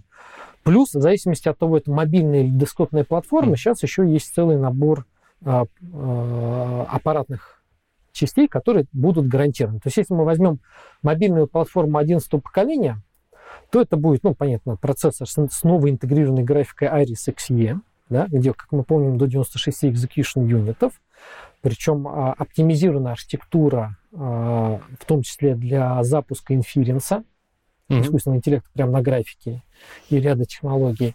Кстати, а, 11 поколение это еще и новая микроархитектура самих вычислительных ядер. Ты извини, ты все про поколение говоришь, а я словил на мысли, что ты- что за поколение мы не говорили? Что, поколение какие-то есть, блин? Поколение Что за фигня? Ну как, мы каждый год, ну вот, мы стараемся каждый год, выпускаем новые все, процессоры. короче, как каждый, какой-то- какой- через какой-то определенный промежуток времени у нас новое поколение бах. да, Все, да. хорошо. Там есть какие-то улучшения, оптимизации, смена архитектуры, смена техпроцесса. Это тик-так, кстати, тот, про который мы Ну, говорили. связанный тик-так, тик-так он был там еще несколько лет назад, сейчас э, TikTok заключался в чем? Соответственно, с моделью TikTok мы а, в один год меняли техпроцесс, в следующий да. год меняли микроархитектуру. Угу. Это, кстати, а, это вот, ну, вот как-то модель TikTok ввели как раз после вот этой микроархитектуры NetBurst, который, по-моему, 8 лет просуществовал у Intel, да, то есть мы зашли в тупик, uh-huh, uh-huh. дальше мы ввели эту модель, вот идея была какая, даже если на каком-то этапе мы ошибемся, то есть будет неудачное решение по микроархитектуре, то, то там минимум через два года микроархитектура сменится, и то же самое техпроцесс. То есть один год. А поколение с этим как связано? Да, ну, каждый, то есть у тебя каждое... Каждый год? Нет, каждый год новое поколение. Но в одном поколении меняется техпроцесс, в следующем поколении меняется микроархитектура. Ну, Intel больше, чем 11 лет. Почему 11 поколение? Нет, нет, ну подожди, мы и бренд Core ввели как бы... А, все, все. Не так давно. Там, все, теперь возвращаемся обратно. Так, мы остановились на, тем, на том, что у нас есть 100% э, аппаратная часть аппаратная в часть, мобильных графика. платформах на базе 11 поколения Core. Да. То есть мы говорим, это новая графика. Во-первых, ядер новая микроархитектуры. То есть у тебя само ядро по сравнению там, Но с ядром не Wipro 10 поколения. А? Это, это же не, это же не Wipro Это относится ко всем процессорам Core 11 поколения. Да, Но причем с Wipro вообще. ну, в Wipro у тебя будет Core А. i5. Так, Core i5 с графикой интегрированной. то есть, видя Wipro, мы уже точно знаем, что это как минимум i5 Core Да, с интегрированной графикой. графикой. А в этой интегрированной графике, как мы знаем, новая архитектура, новая оптимизация, и то же самое в, в самих вычислительных ядер, ядрах. Дальше. Это Thunderbolt 4, интегрированный на процессор. Фанд- э, DDR4. Thunderbolt. Thunderbolt, а, Thunderbolt 4. Thunderbolt. так. Thunderbolt. Сандер, да пофиг. Это классно, это очень скоростной порт.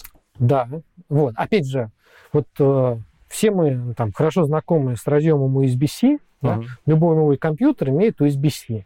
А дальше начинается вот у меня в компьютере USB-C, C, и вот что у меня в нем? USB, DisplayPort, есть там а, увеличенное питание для зарядки устройств? Нет. Какой там USB, с какой скоростью? Вот что туда можно втыкать, а что Надо бесполезно втыкать? Да, то есть надо смотреть, какой значок нарисован, да.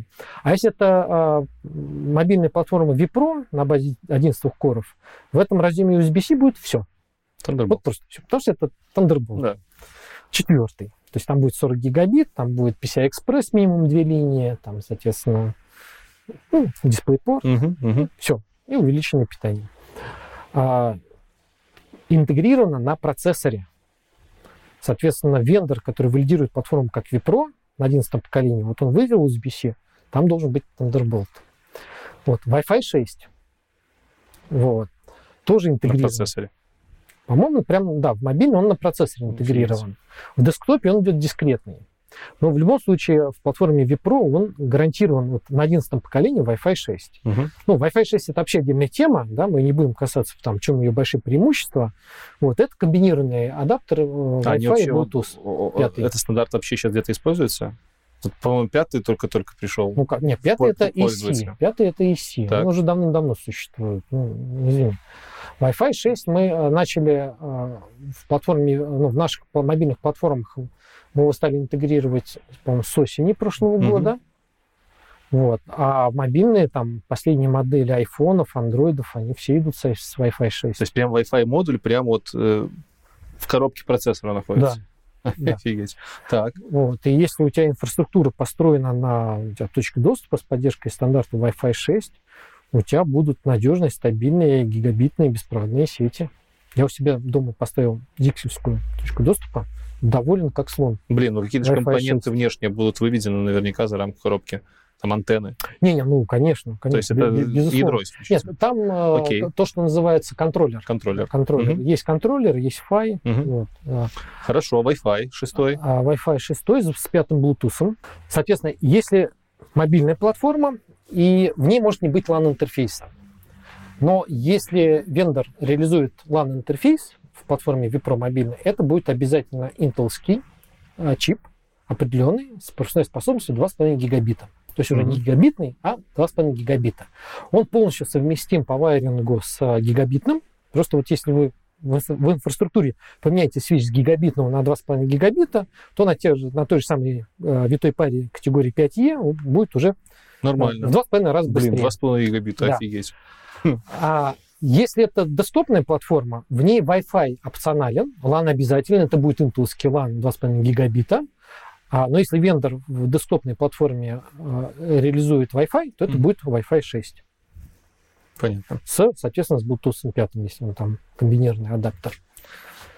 А, Слушай, э, я же правильно понимаю, что не в випрошных i5 всего этого не будет? Либо, ну, что-то, все это будет, но на порядок ниже. Там Нет. Wi-Fi 5, ну, там, Bluetooth мо- там- там 4, может не 4.1. быть, да. э, или там просто может какие-то из этих компонентов не быть. Слушай, может каких компонентов не быть. А, а Випро гарантирует, что все это Да, есть всё это есть точно. Хорошо. LAN. Да. 2.4. А, LAN, да. А, Кстати, есть еще у нас набор технологий, опять же, из э, то, что маркетинг называет искусственным интеллектом. Мгм. Но мы-то знаем, что это обычные нейронки, да, тензорные матрицы, инференс на самом деле, да, то есть в основном в бизнесовых системах Отдельные А. чипы какие-то? А? Отдельные чипы? э, и то, и то используется. То есть мы э, оптимизируем архитектуру ядер, Мгм. архитектуру графики для работы вот этого инференса, да, то, что мы вот говорили, там, операции там int8, вот, то, что с половиной точностью работает, потому что это значительно увеличивает производительность э, инференса в разы, в разы. И плюс есть еще э, выделенные айсики, да, то есть ASIC это процессоры, оптимизированные под конкретную задачу, а именно тоже вот под работу там, какого-то обычного инференса, например, по обработке звук, звука или видео. Мгм. Соответственно, у нас будет э, GNA-модуль э, на процессоре, просто отдельный ASIC, который занимается обработкой звука. Ну, на самом деле, он просто убирает из звука всякие посторонние шумы. Прикольно. Да. То есть сейчас э, шумоподавление обычное, классическое, построено на том, что у тебя зарезается динамический диапазон, и, соответственно, отрезается нижняя часть, верхняя часть и шумы, которые этому соответствуют. А здесь у тебя динамический диапазон остается прежним, но просто, опять же, вот обычная нейронка выдергивает, определяет посторонние звуки, там, типа э, лай собаки, там, плащ ребенка, там, звук перфоратора. Я же правильно понимаю, что, что софт, который работает с этим процессом, он, типа, он специализированный? GNA-модуль, да, это просто ASIC. ASIC, который распаян на процессор. Ну, грубо говоря, я как разработчик, там, условно, Audacity, там, Да, бесплатная ну, программа. опять же, есть э, там API, да, Всё, есть SDK, понятно. API-шка используем. Есть SDK, Так, написано Intel, готовые Прикольно. коды, прям ну, как- пользуй. путь, да. Хорошо.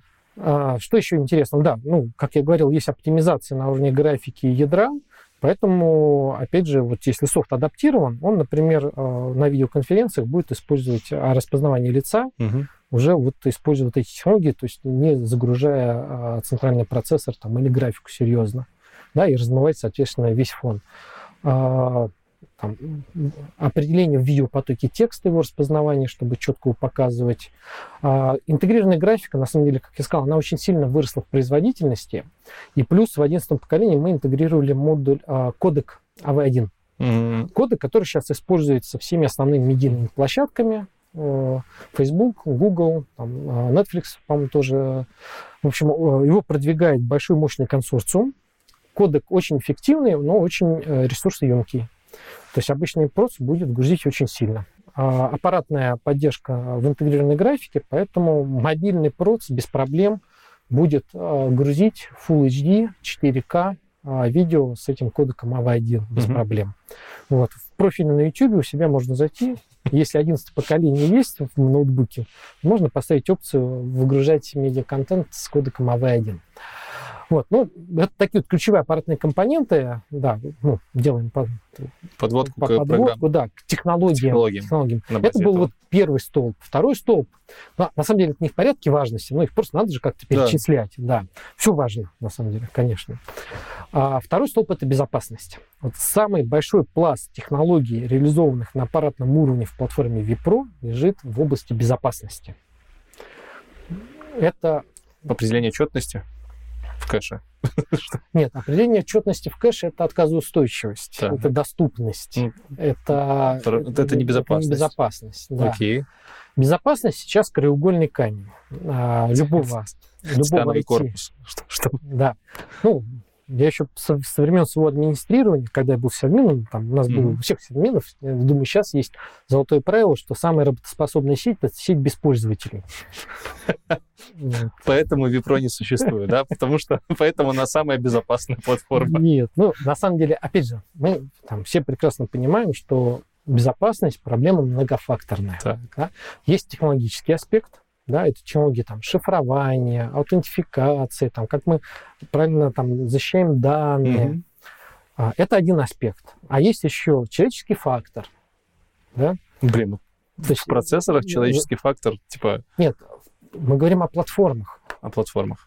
Вот у нас есть есть компьютер, да, Допустим. ноутбук, да, и вот какую бы ты систему безопасности в нем не внедрил, там, зашифровал все данные, да, все обезопасил, отрубил все флешки, да, залил эпоксидкой все разъемы внешние, вот, но если там кто-то может узнать пароль да, для входа в Windows, то все это становится бессмысленным. Да? Хорошо. То есть, то есть это стандартная проблема, мы усложняем пароли, заставляем их часто менять, пользователь пишет их на бумажке и кладет там... Да, какие средства предоставляет Випро? Нет, подожди. Mm. Вот. Мы говорим о многофакторности проблемы безопасности. И еще есть один фактор – физической безопасности. Да? То есть, опять же, то есть нужно при составлении политики безопасности в любой компании да, нельзя а, останавливаться только на одном факторе технологическом. Нужно рассматривать всегда проблему в комплексе. И, и опять же, мы прекрасно понимаем, что сейчас нельзя говорить об абсолютно безопасных системах. Да? То есть опыт показывает, что ничего абсолютно безопасного не бывает. Но мы предоставляем инструменты и возможности делать это там, насколько это возможно безопасно угу. при правильном использовании и эксплуатации. Мы даем соответствующие рекомендации. Вот. Итак, что у нас есть с точки зрения безопасности в платформе Vipro? Я пройдусь вот как раз только по самым вкусным вещам, которые будут интересны всем пользователям, и домашним, и бизнесовым. Этих фишек нету не в Випро, сразу скажем. Или есть. А есть, но есть. не все. Не как, все. Как да, это и с программными да, да. штуками было. Вот. Есть, но не все. Давай. Итак, а у нас а, появился новый бренд Intel Hardware Shield называется. Угу. Мы в нем собираем технологии по безопасности, которые, по сути, реализуют концепцию Zero Tolerance. Тоже, кстати, такой модный э, термин. Я его встречаю в презентациях разных компаний, там, э, network, то есть там нетолерантность там, к сетям, к чему угодно. То есть, по сути, ну, суть заключается в том, что э, если перекладывать нас... ответственность на другие системы. Нет, наоборот, что Zero Tolerance, то если у нас система полностью скомпрометирована, так то мы можем либо обнаружить и исправить эти угу. а, модификации несанкционированные, либо продолжать безопасно обрабатывать пользовательские данные. Зная, что там у нас все плохо. Да. Так. Да. Причем компрометация может быть на разных уровнях. Да? То есть ну, верхний уровень это приложений, ну, самый понятный, там, в принципе, даже понятно, как с этим бороться, да, там антивирусы и прочее, mm прочее. Ну, то есть а, атаки на уровне приложения, мы там боремся с соответствующими приложениями. А, ну, это традиционно я рассматриваю, пока не Випро. То есть, но если у нас произошла компрометация на уровне ядра операционной системы, да, то есть приложение это пятый уровень безопасности, ядро это уже там третий уровень безопасности, а, кольцо безопасности, все, то есть никакие программные средства нам не помогут. Ну, потому что все программы это пятое, пятое кольцо безопасности. Они, не, они даже не увидят. Не этого. увидят, да, что, что там происходит. То есть такие э, атаки, такие уязвимости раньше обнаруживали там, путем, например, анализа сетевого трафика. Угу. Да, то есть э, ну, было много прецедентов успешных атак на уровне ядра операционной системы. Ну, вот э, там, есть методы, но уже сторонние, да, то есть нас снаружи наблюдаем, понимаем, что что-то у нас не так с системой. Ну и совсем дело плохо, если у нас произошла модификация на уровне фирмвея. Периодически тоже мы в новостях видели, там и Касперский говорили, да, там, вот, спецслужбы модифицировали фирмвей жестких дисков, да, там, ну, или еще что-то. Вот, фирмвей, самое страшное, это модификация фирмвея BIOS, UEFI. Угу. Да, опять же, потому что у нас до загрузки операционной системы вот до того, как модули винды начинают загружаться на исполнение, у нас до этого момента в оперативной память на исполнение загружается весь BIOS и э, много еще кода с э, загрузочного сектора. И вот если у нас что-то из этого было модифицировано, MBR. то мы не можем говорить о безопасной загрузке винды и безопасном исполнении винды неважно, там винда, гипервизор, да, то есть это атака. Ну, не только винда, там это может быть и macOS. Да, ну, э, ну, у macOS я не знаю, как там это реализовано, но, скорее всего, да. Но это, это и VMware, это и Linux, да, то есть, соответственно, атаки на уровне, там, вот на атаки на уровне гипервизора, да, что модифицировать гипервизор, и все, ты получаешь доступ к информации там, виртуальных машин, к, к их оперативной памяти, да, это вообще швах. Да? Вот операционка а, запустил модификацию на уровне ядра, и тебе доступна вся оперативная память. Да? Если у тебя какие-то ключи шифрования туда выгружаются, ты все, ты получаешь доступ. Поэтому Вот это тоже отдельная вещь, да, что ключи шифрования нельзя выгружать mm-hmm. в оперативную память никогда, в принципе, потому что есть еще метод холодного дампа, ну, там защищается тоже другими вещами. А, вот, ну, много вот таких проблем, а, которые а, можно использовать, там, опять же, имея физический доступ к системе, да, не, не забываем про многофакторность этой проблемы. Вот. И ряд этих уязвимостей мы обнаружим на лету. Ряд, там, например, в случае модификации операционной системы мы можем продолжать безопасно обрабатывать польские данные. Mm-hmm. У нас есть технология Software Guard Extension. Вот. И э, там есть большой пласт технологий, которые э, работают ниже уровня операционной системы, вот именно на уровне железа, на уровне BIOS, UEFI, э, там пласт достаточно большой, вот этот пласт специфичен для Випро. Там мы можем ограничивать, э, ну, во-первых, предоставляем вендорам возможность обнаруживать несанкционированные модификации BIOS и откатывать э, эти изменения на последние там валидированные версии BIOS, которые сохраняются там в специальном месте с электронными подписями.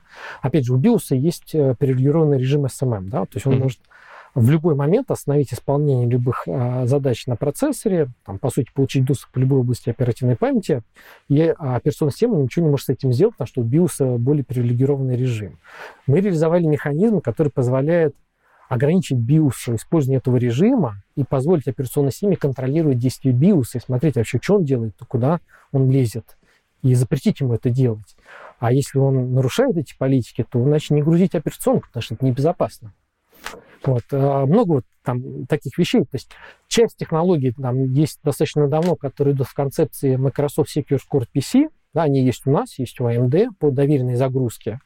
Ну, доверенная загрузка это, в принципе, достаточно там, там сложная вещь, mm-hmm. особенно когда нужно делать dynamic э, root of trust, то есть э, в динамическом environment обеспечивать безопасную загрузку.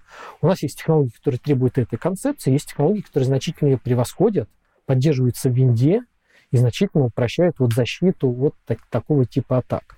Но это вот випрошный низкий уровень. Самое сладкое наверху у нас есть технология Threat Detection Technology. Она работает не только на Vipro, она работает на всех процессорах Core с интегрированной графикой, начиная с восьмого поколения. Угу. Что это такое? Defender в десятке периодически производит сканирование оперативной памяти на наличие различных уязвимостей. Стандартный антивирус. А, да, да, mm-hmm. дефолтный, встроенный в Windows. Вот. А зачем он сканирует оперативную память? Потому что у нас, во-первых, э, есть вирусы полиморфы, да, которые так при сканировании перед исполнением выглядят безопасно, а потом трансформируются и проявляют свою зловредную сущность. А, есть разные там атаки с повышением привилегий, да, когда мы можем повысить привилегии, загрузить зловредное исполнение. Mm-hmm. Вот. Ну, опять же, много кода грузится онлайн, опять же, там различные там, тип, там несовершенство наших политик безопасности, что-то еще. И э, чтобы вот обезопасить рабочее окружение, вот сканируя оперативную память, можно часть этих э, уязвимостей обнаружить не всегда своевременно, но лучше поздно, чем никогда. Вот. Эта процедура, она э, на 100% грузит процессор, ну, потому что там эвристический анализ идет, ну, очень ресурсоемкая задача. То есть во время, то есть сделать это часто, пользователь не сможет просто нормально работать. Да? Но опять же, вопрос, э, всегда нужно, приходится искать компромисс между производительностью и безопасностью. Да, то есть, если сделать абсолютно безопасную систему, ну, никто не это будет, воспользоваться. Да, и не, на ней нельзя будет нормально работать. Вот. А, но не делать ее тоже плохо, Понятно. редко делать плохо. Соответственно, если в системе стоит интелский процессор Core, который поддерживает технологии TDT, а это, как мы уже знаем, процессор, начиная с восьмого поколения с интегрированной графикой, то Defender автоматически будет эту задачу выполнять на интегрированной графике. Удобно. Да, то есть в обычной работе, ну, если это не, не игрушка, там, 3D, графика загружена, загружена там процентов на 15, вот. А зато центральный процессор не грузится, пользователь может там эффективно продолжать работать. Слушай, а этот... А, а, ну нормально. В диспетчере задач мы же не видим загрузку ГПУ? Или Вообще-то видим, видим сейчас. Видим, То да. есть обычно неподготовленный пользователь может подумать, что у него там загрузка ГПУ пошла жесткая, типа, не знаю, майнер, майнер, майнер, майнер, да, майнер вот. запустился. А это, кстати, да, дальше. А, у нас достаточно давно, кстати, в серверах и теперь и в клиентских системах мы реализуем технологии, когда мы на низком аппаратном уровне а, собираем а, телеметрию угу. о том, как используются различные компоненты. Там процессор, а, там тип нагрузки, да, там оперативная память, а, вот вывод. Соответственно, теперь вот к возможностям сбора вот этой телеметрии перекрутили, опять же, тот самый пресловутый искусственный интеллект, на самом деле паттерны нагрузки смотрим, и э, сейчас по этим паттернам нагрузки мы можем фактически в режиме реального времени, то есть очень быстро, угу. обнаруживать а, определенные типы зловредов. И вот в последних поколениях процессоров, это э, в 10 один, один тип зловреда, а в 11 два типа зловреда, это шифровальщик и криптомайнер. Криптомайнер сейчас... Э, это очень актуально. Нет, шифровальщик сейчас просто бич, да, да эти... Просто. Вонокрай, Петя и прочие, там постоянно там стоит э, энергетические сети США страдают от этих шифровальщиков. Вот. Если этот шифровальщик запустится на мобильной платформе Випро, Почему не Випро? Мобильный? Не Випро. Ну, и хорошо. Десктопный. Да. Процессор Core 11 поколения. Так. А, то мы это быстро задетектим. То у тебя платформа отрепортит в операционную систему, что процесс с таким-то, ну, так я грубо выражаюсь, процессор с таким-то номером имеет вот такую подозрительную активность, и Defender ее убьет этот процесс. Ну, если... А без, без, без телеметрии прямо оттуда Defender бы сам не понял об этом. Нет, конечно. Но если он его пропустил на исполнение... Логично. Если, он, если шифровальщик запустился и начал шифровать данные... Ну, а, прям, а с какого поколения ты говоришь, с восьмого? Нет, с восьмого сканирования оперативной памяти, ага. а вот отлавливание фактически в режиме реального времени, вот двух зловредов, это вот одиннадцатое поколение. Ну, понятно. То это есть вот тенденция времени, короче. Да, да. Самое главное, это технология, которая не требует никакой настройки конечный пользователь, любой, домашний, бизнесовый, получает этот функционал из коробки, если у него есть десятка, с дефолтным Defender. Вот уемные винда с дефолтным Defender. То есть Defender ее... уже сам умеет все это дело да, обрабатывать корректно. Да, на, на, на интовской платформе, вот, 11, причем это даже не Vipro, это относится ко всем корам, как мы поняли, 11 mm-hmm. поколения. И это будет работать из коробки. То есть Хорошо. пользователь, в принципе, получает более защищенное рабочее окружение, вот если у него платформа на интелской архитектуре.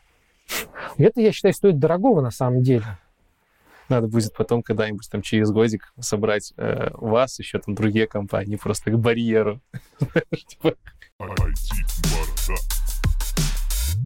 Э, это второй стол, безопасность. Это еще не все. Это еще не все. Ну ладно, это самый сладкий, хорошо. Остановимся на этом, дальше будет просто да, перегруз уже. У нас еще два столпа осталось. Да. Стабильность. Стабильность. Стабильность. А, это уже Випро, да, и а, любой вендор, который хочет э, валидировать свою платформу как Випро, должен провести расширенную валидацию платформы. То есть, в принципе, платформа проходит дополнительные этапы тестирования, и в рамках этой программы, во-первых, вендор, вот он анонсировал модель випрошную там, на каком-то поколении, и он не может менять а, ключевые аппаратные компоненты на протяжении минимум 15 месяцев либо больше, если больше проходит как это 12 происходит? Да, возьмем на, на примере конкретной компании, там, Хули компания, которая ну, не существует. Нет, Она ну, выпускает ноутбук на базе процессоров Intel. Что значит? Если это он анонсировал модель, э, валидированную как Vipro, так. то, соответственно, все ключевые компоненты в ней не могут меняться. Например, все ключевые это... компоненты внутри да, да. Лэптопа. Например, если это консюмерный ноутбук Допустим. или десктоп, так. То есть, во-первых, время жизни консюмерных моделей оно не превышает года. Ну да.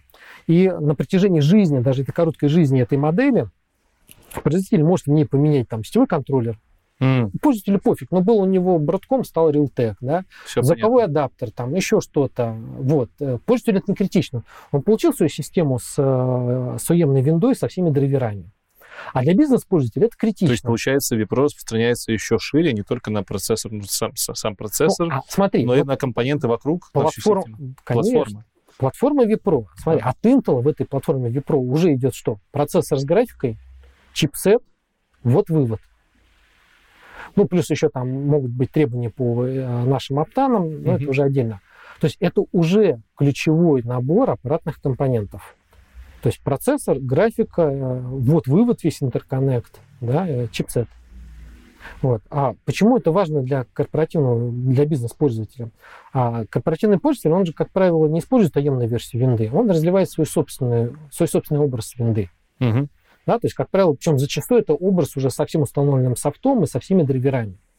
И если у него на, во время жизни вот это, то есть, опять же, он же не покуп, он покупает там частями, да, вот а, бизнесовая модель, она, как правило, у многих вендоров живет три года. Да, и вот он может принять решение на протяжении трех лет закупать одну и ту же модель. Вот он сделал корпоративный образ под эту модель, а через год в ней поменялся там сетевой контроллер. У него образ развернулся, а сеть не видит. Угу. Или там, Везде. Да, и- или другой компонент поменялся, и у тебя система сваливается из ошибки на уровне То есть, получается, для корпоративного пользователя это вообще Uber-фишка. Конечно. Третий столб Он- стабильности. он- да, он- это серьезное преимущество. Ну, опять же, там сейчас там многие накатывают не прям не прям вот полный образ э, со всеми драйверами и софтом, а все-таки там берут там коровский образ винды, а дальше скриптами определяют Мгм. модель, подтягивают драйвера, софт там, и так далее и тому подобное. То есть, но все равно многие используют и по- по- полноценные образы там со всем софтом и драйверами. Ну, в любом случае, это хорошо. И плюс вендор еще должен провести валидацию а, этой платформы не только с текущей версией десятки, но и с двумя предыдущими ее апдейтами. Мгм. Опять же, да, апдейты выходят а, раз в полгода, да, а апдейты серьезные, вот, и там корпоративный образ, вот, например, на моем рабочем ноутбуке, ну, там, там ну, много всего стоит. И вот наш, в том числе, интелский IT, он не может себе позволить, вот вышел сейчас там, апдейт 21 H1, 21, да. Мы его еще там, дай бог, в этом, не факт, что в этом году поставим, потому что интелский IT должен протестировать его Мгм. на совместимость со всеми аппаратными компонентами, да, ой, в смысле, со всем софтом, который у нас используется, а его очень много разного, да, есть много вариантов. То есть, получается, Билдов нас 11 винду на Випро я не скоро смогу увидеть. Не- Ну, у вендоров, у вендоров. Не, не, а вендор как раз, он валидирует не только с текущей версии десятки, но и с двумя предыдущими апдейтами, получается как минимум запас в год, а то и в полтора. А, ну, нормально. То есть как раз, ну вот, э, вот IT купил новую модель, и он уверен, что вот их уже протестированный build там годовой давности, он точно поднимется на этом железе. Вот, это важно. Поэтому для... Вот это уже преимущество для, для крупного бизнеса, да, то есть это стабильность.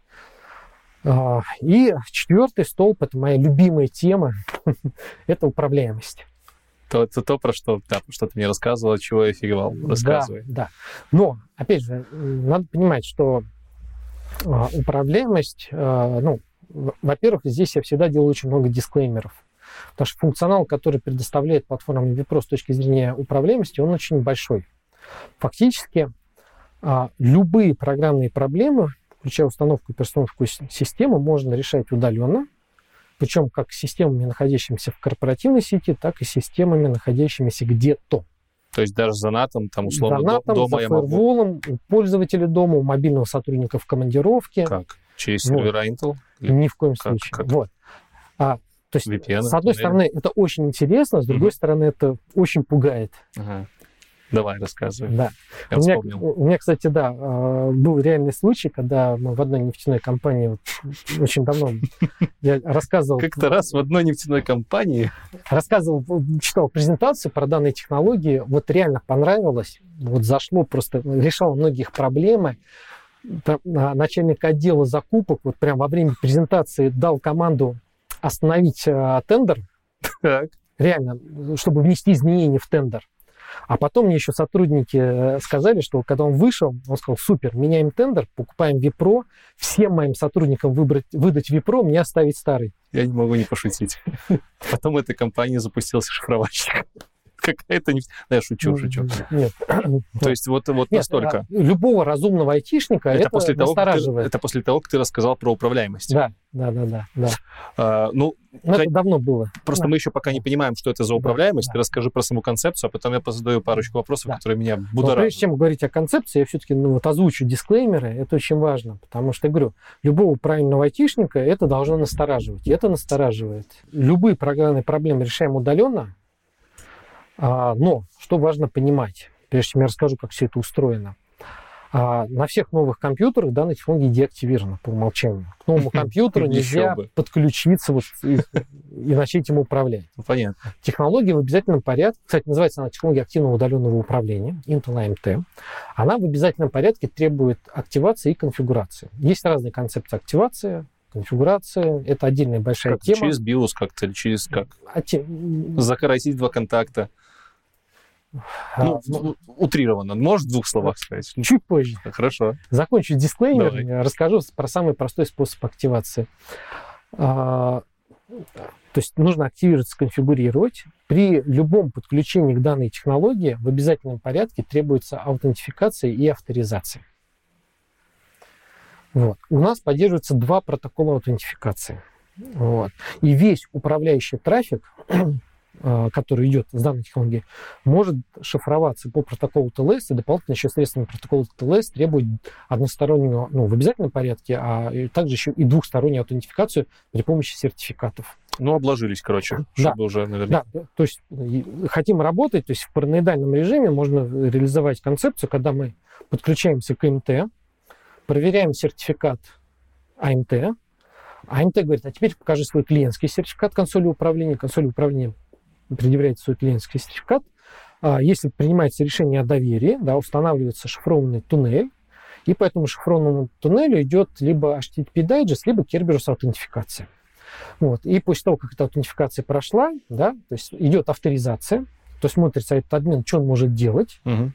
Вот. И все действия по МТ еще протоколируются отдельно в журнале безопасности, который сохраняется в энергонезависимой памяти каждого компьютера. Ух ты. То есть его потом можно отдельно считать и проанализировать, кто, когда подключался, к каким аккаунтам и что делал. Угу. Вот. Но это вот просто такие важные вещи. Просто э, надо понимать, что, говорю, опять же, безопасность проблема комплексная. Мы со своей стороны, ну, насколько вообще можно говорить о безопасности, да, полностью безопасных решений не бывает, но мы с своей стороны при правильном внедрении эксплуатации позволяем, там, ну, говорим, что эту технологию можно использовать безопасно, но опять же вот с определенными вот этими всеми оговорками. Вот. Теперь э, немножко о том, как это устроено, а потом как это активировать проще всего сразу. Вот, самый простой способ. Чтобы было и понятно... что с помощью этого можно делать. Да, и что с, с помощью ну, этого можно делать. Весь как... ключевой функционал. Основные, да. На самом деле сердце технологии АМТ находится на чипсете. Угу. А, поэтому в платформе vPro используется отдельная модификация чипсета серии Q. Вообще любой интелский чипсет... Кстати, любой, HQ точно. Ну, что за да, Q? Да. Любой интелский чипсет имеет микроконтроллер угу. и firmware. Угу. Вот.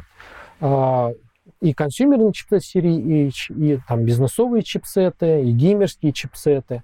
А чипсет серии Q, у него а, процесс помощнее в чипсете и фирмвер помощнее угу. побольше. И по сути вот этот firmware, который исполняется на випрошном чипсете, это такая проприетарная закрытая операционная система со своим собственным стеком TCP/IP. Ух ты. Да. Блин, надо усердно, у меня тоже HQ. Вдруг у меня Випро поддерживает. Так. Соответственно, а, когда мы активируем настраиваем, и настраиваем данную технологию, мы работаем напрямую с чипсетом. Угу. И нам не важен, то есть не используется центральный процессор, да, и нам не важно, есть там операционная система или нет. То есть если компьютер там, подключен там, к LAN, либо там есть в зоне действия правильный Wi-Fi, да, есть питание электрическое, да, но чудес не бывает, вот, тогда мы можем работать по сети с этим чипсетом напрямую. Что у нас есть из функционала?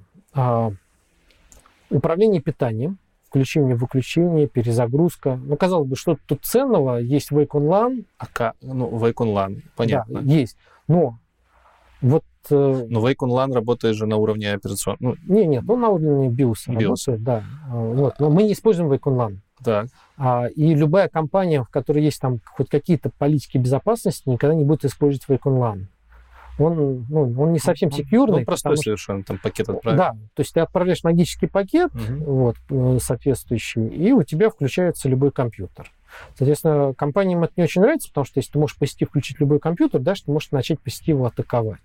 Более того, там, даже если захотеть у себя настроить, но если считать, что внутреннее окружение полностью безопасное, да, то есть в, в, в ряде случаев такое предположение можно делать, там, в локальной mm сети какой-то защищенной, то все равно любое активное сетевое оборудование по умолчанию будет эти пакеты резать потому что это небезопасно. Понятно. И у меня были там а, компании, которые там у себя пытались это настроить, говорят, ну замучились, все цисковое, цисковое оборудование надо перенастраивать, потому что оно по умолчанию режет просто, потому что ну, это небезопасно. Но не суть. Wake LAN технология не адресная, а AMT адресная. То есть, чтобы поправлять питание, нужно конкретному компьютеру подключиться, аутентифицироваться, авторизоваться. Если есть право управления питанием, то можно его включить, выключить, перезагрузить. Как это все происходит? Ну, типа, вопрос номер один.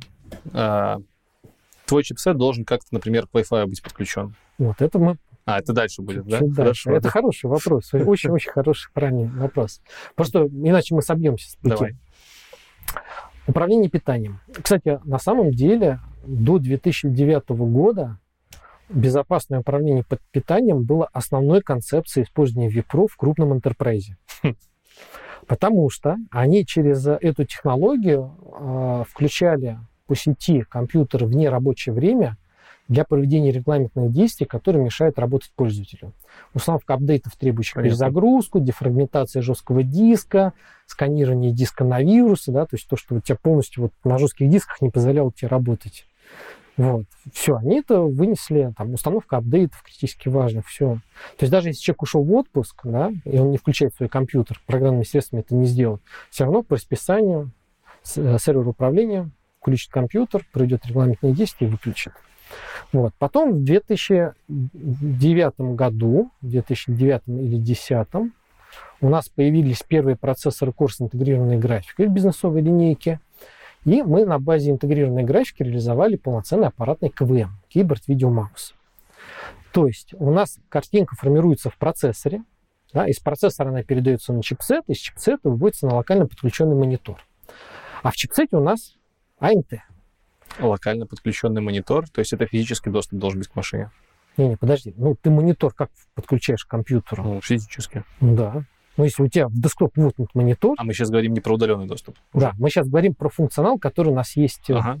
Вот, я говорю, есть аппаратный КВМ. То есть, если это ноутбук, то у тебя дисплей уже. То есть, операционка не включилась, но ты уже прямо на дисплее с клавой, с мышкой можешь что-то там делать в каком-то нет, графическом интерфейсе. Нет, конечно. А, ну, а что это нет, КВМ? Нет, подожди. Так. Еще раз. Что такое аппаратный КВМ? Угу. Это возможность видеть то, что видит пользователь у себя на экране. А, так. То есть, если пользователь что-то видит, так то как он это видит? Картинка формируется в процессоре так. на интегрированной графике. С процессора по шине DMI она передается на чипсет, и с чипсета выводится на локально подключенный там дисплей, mm-hmm. монитор, что угодно. Да? В чипсете у нас находится AMT, и вот эту картинку мы дублируем по протоколу VNC RFB на нашу удаленную консоль. Ух ты. Да. То есть мы видим все, что видит пользователь. Синий смерть, процесс загрузки, а, там, не знаю, там, результаты поста, бил. То есть, грубо говоря, можно удаленно подключиться и мониторить работу грубо, человека, который сидит, ну, вообще, мониторить комп, прям в визуальном режиме. Теоретически да, практически бессмысленно. А для чего тогда это? А, смотри, у нас еще есть эмуляция USB-устройств. Mm. Ну, это древняя технология. Через эмуляцию USB-устройств мы можем управлять клавиатурой и мышкой угу. и подключать образы CD, DVD, флоппи дисков, удаленных, которые находятся на нашей консоли. Угу. А дальше у нас есть полный инструментарий.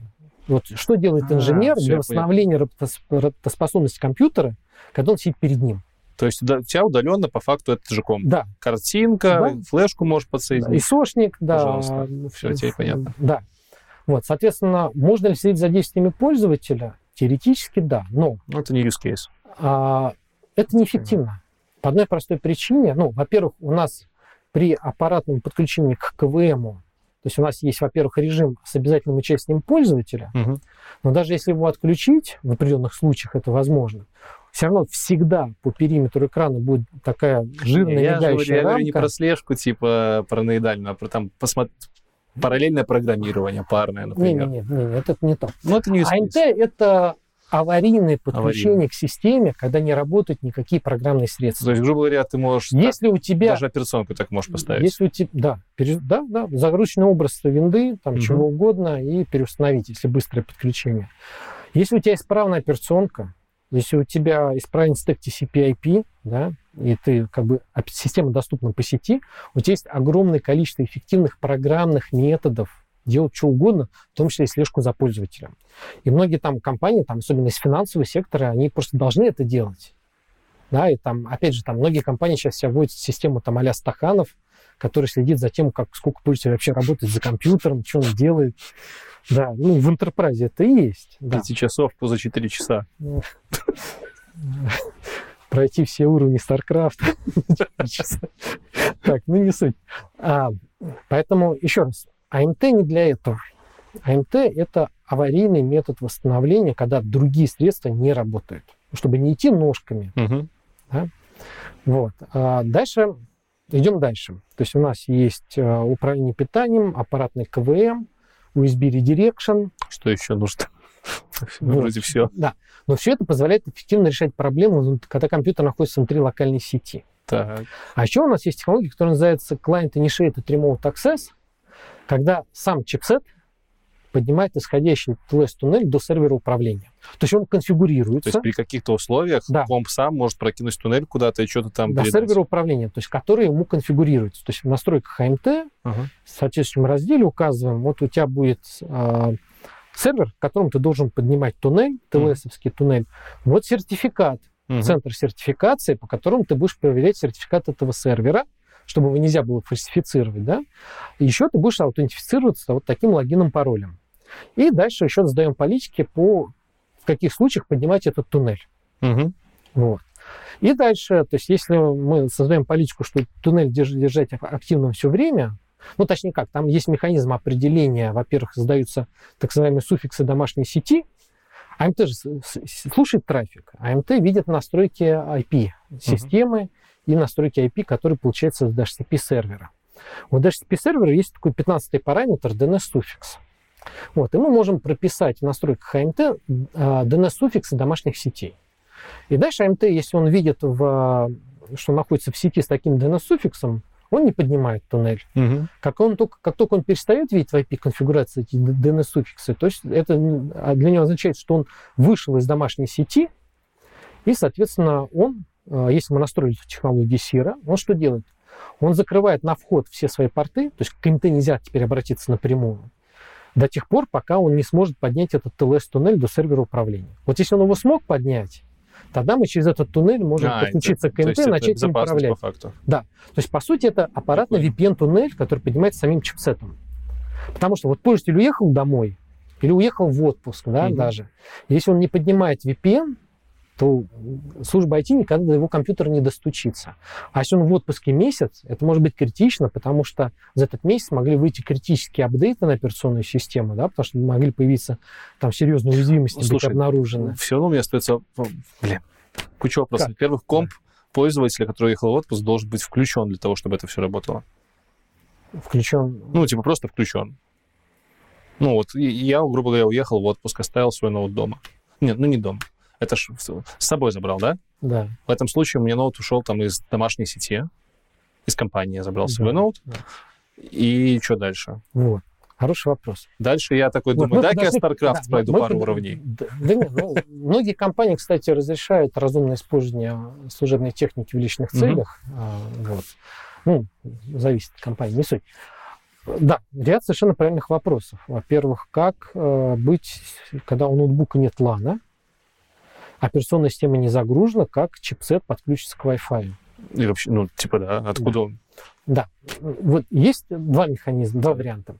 А, ну, первый вариант подходит к корпоративным сетям. Мы можем напрямую в параметрах AMT э, сконфигурировать ему 8 профилей шифрованных Wi-Fi сетей.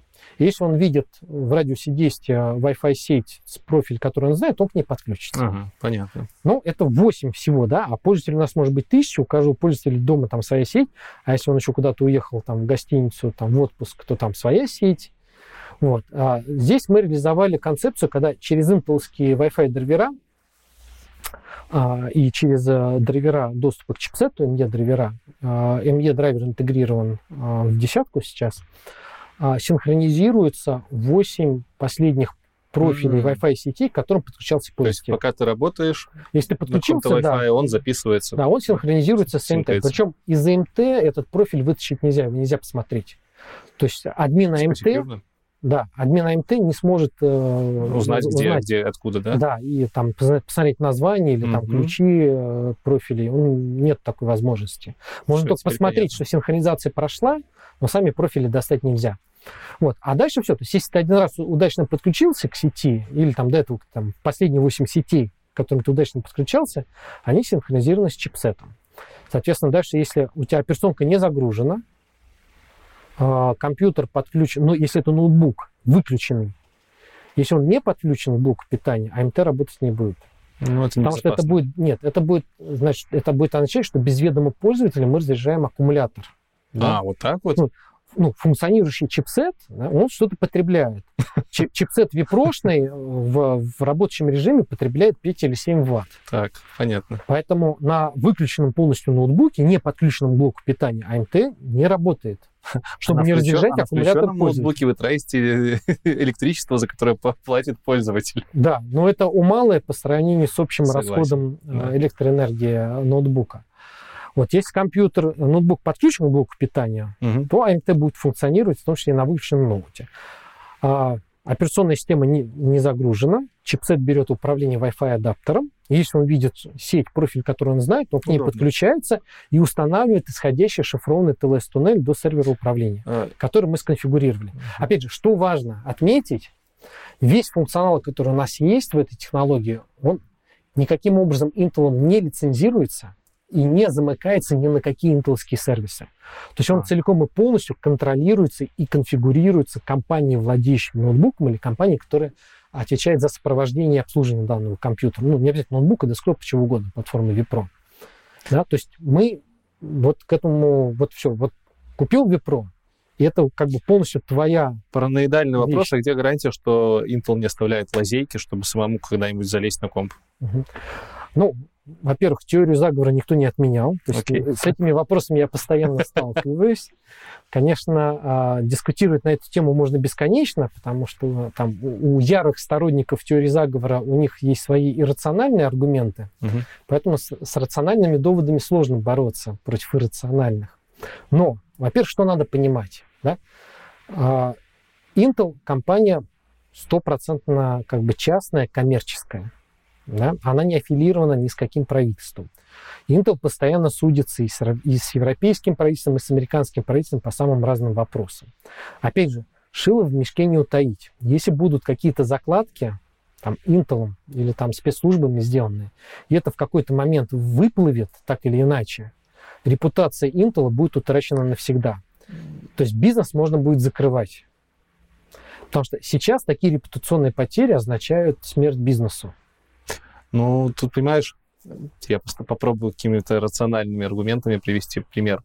А, если такие закладки будут, то обнародовать их ну, смысла нету, потому что полмира использует технику от Intel, и это нанесет вред там, половине мира. Ну, ну подожди, еще раз. Это, говорю, это как шило в мешке. Если да. кто-то ее обнаружит, это уже не сдержать. Опять же, кстати, у Intel а, ну, мы достаточно сильно вот за последние там, 5-7 лет поменяли подход к безопасности, просто кардинально. У нас действительно были проблемы, обнаруживались серьезные уязвимости, в том числе и в этой технологии. Мы кардинально пересмотрели подход к безопасности во всех наших продуктах. Сейчас вся интелская продукция проходит очень жесткий security аудит внутренний. У нас есть внешняя компания, немецкая, которая проводит за деньги Intel свои собственные э, тесты, испытания на, по безопасности, включая, естественно, пен-тесты, там все это. И плюс еще, э, и, кстати, вот по результатам таких подходов больше 80% э, багов и уязвимостей мы находим сами, и вот благодаря такому внутреннему Понятно. вот этому коммерческому аудиту.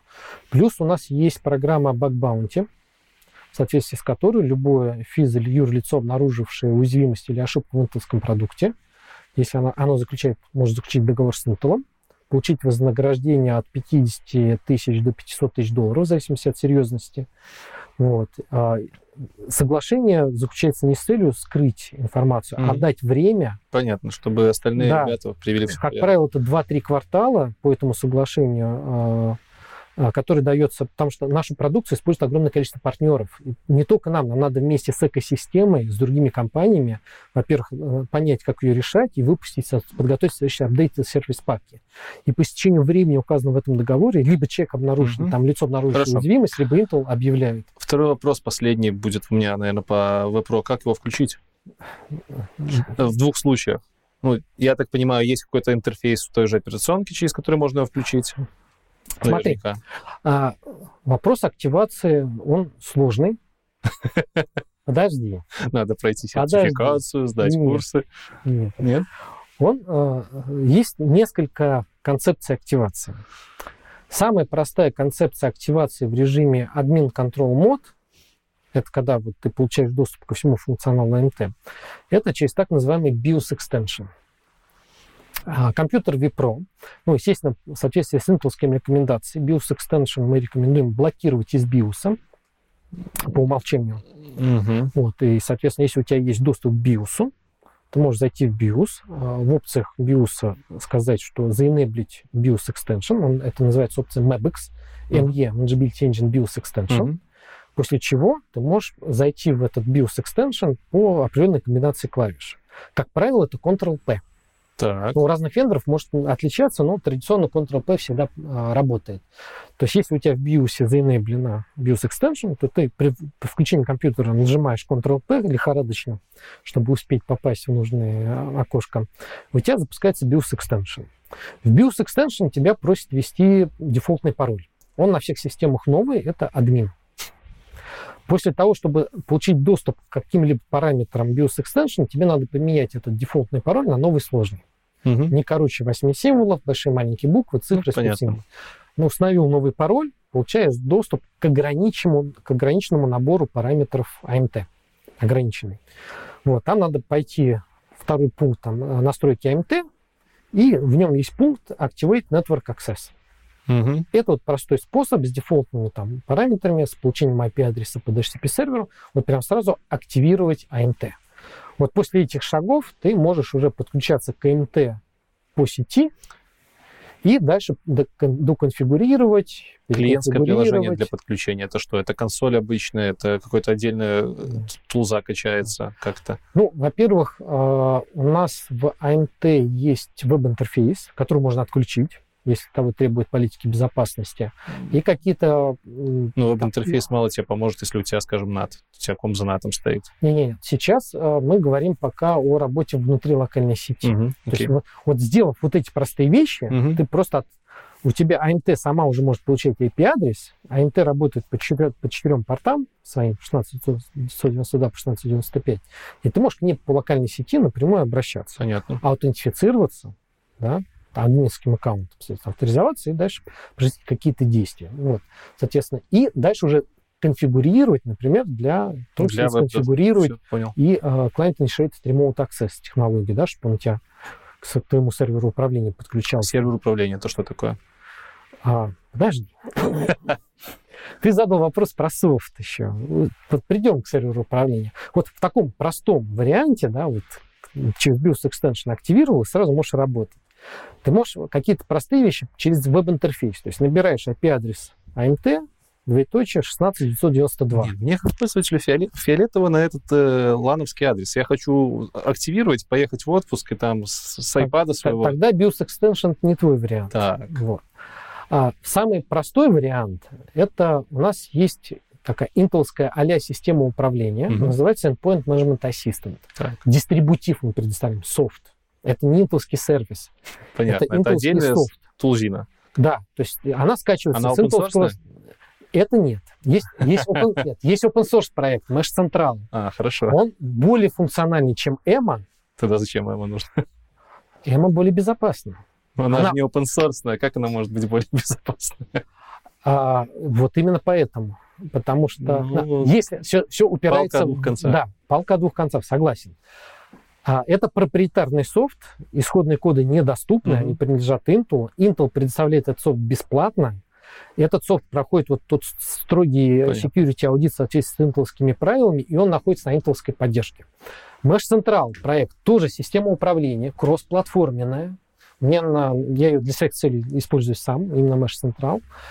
А, да, она open source. Вот. Здесь есть плюсы, у тебя доступны исходные коды, есть минусы, да, то есть э, стабильность, э, естественно, там, ну, она по ходу развивается. Ну, Типа, почему бы инженерам Intel не развивать Mesh Central в open source? Развив- Только именно А, так и так- делать. так и То есть основной э, Окей. разработчик, это проект изначально интеловский, который был вынесен в open source, Мгм. его драйвит э, Intel, но он э, туда инвестирует и комьюнити. Все, понятно. Более того, мы в прошлом году, то есть э, там, Ссылочку на него, кстати, оставим. Да, да. Вот наш разработчик Ильян, который ведет этот проект, вообще супер программист, вот, он даже а, нашел бюджет, 150 тысяч долларов Intel заплатил за проведение security аудит этого Central, этого проекта. То есть он прошел security аудит, то есть есть и сертификат, по крайней мере, вот на ту версию. и теперь есть идея сделать эту сертификацию регулярной. Да, то есть Intel там, если выделить бюджеты, ну, деньги, конечно, не маленькие, вот, но можно будет регулярно получать э, гарантированные безопасные версии open source продукта. Мне кажется, это очень круто. Ну да, это хорошо. Да. Open source всегда хорошо. Да. Хорошо. Соответственно, Маш Централ, допустим, качаю, да, ставлю. система управления, ну, та- такая система управления, как любая система управления, она работает через агента системы управления. Так, ну Ну, логично. любая система управления работает Да. через агент. Соответственно, что Эмма, что Mesh Central. Соответственно, ну, Mesh Central погибче, например, в случае с Эммой, ты, э, у тебя в качестве клиентов поддерживаешь только виндовые клиенты.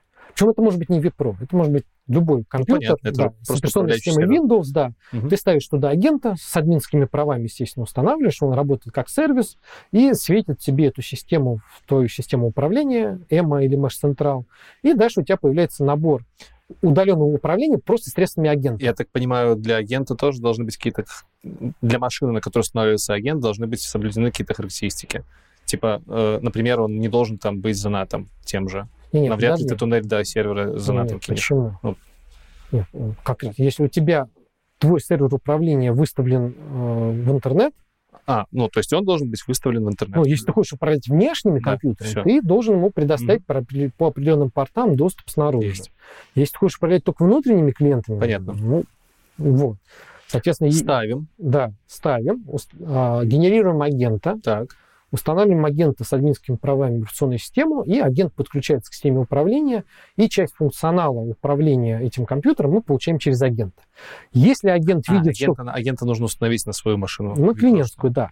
Если агент видит, что это компьютер vPro, Мгм. да, и то ты в, нас- и в настройках сервера управления той же EMA или Central ты настраиваешь политики, там, допустим, автоматической активации конфигурации AMT. Понятно. И у тебя этот агент из локальной операционной системы с админскими правами, вот просто сразу из коробки, с определенными ограничениями может активировать AMT в режиме Client Control Mode. Client Control Mode, вот BIOS, BIOS Extension ты активируешь в админ Control Mode. А здесь из локальной операционной системы только, по умолчанию только Client Control Mode. Client Control Mode означает, что у тебя часть функционала недоступна, а любые функции перехвата управления в обязательном порядке требуют участия пользователя. Вот. То есть ты без ведома пользователя не сможешь уже подключиться к аппаратному КВМ в принципе. Вот. До настроек соответствующих. Да, да. Вот. Все. А если э, агент запускается на не прошлом компе, зачем он там нужен вообще? Ну, что если компьютер какие-то включен и агент делать? доступен, то у тебя часть функционала удаленного управления есть А, через агента. понятно. Ну, это как в любой системе управления, Мгм. там, это и там корпоративного уровня, там, SCCM, Landesk, Altiris, все по тому же принципу. да.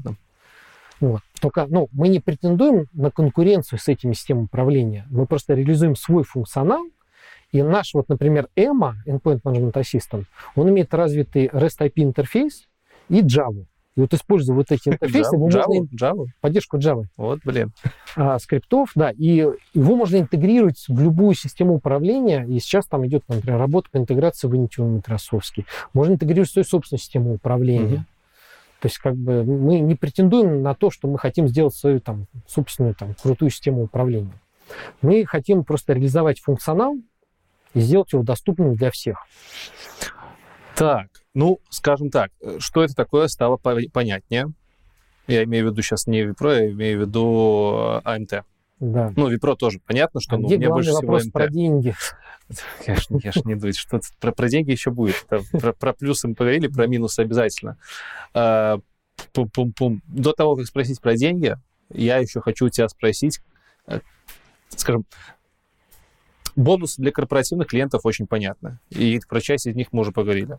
Это стабильность, это удаленный доступ аварийный, это все для корпоративных... Безопасность. И безопасность. Безопасность, Безопасность, естественно. в первую Это все прям очень, очень классно работает на корпоративный сегмент.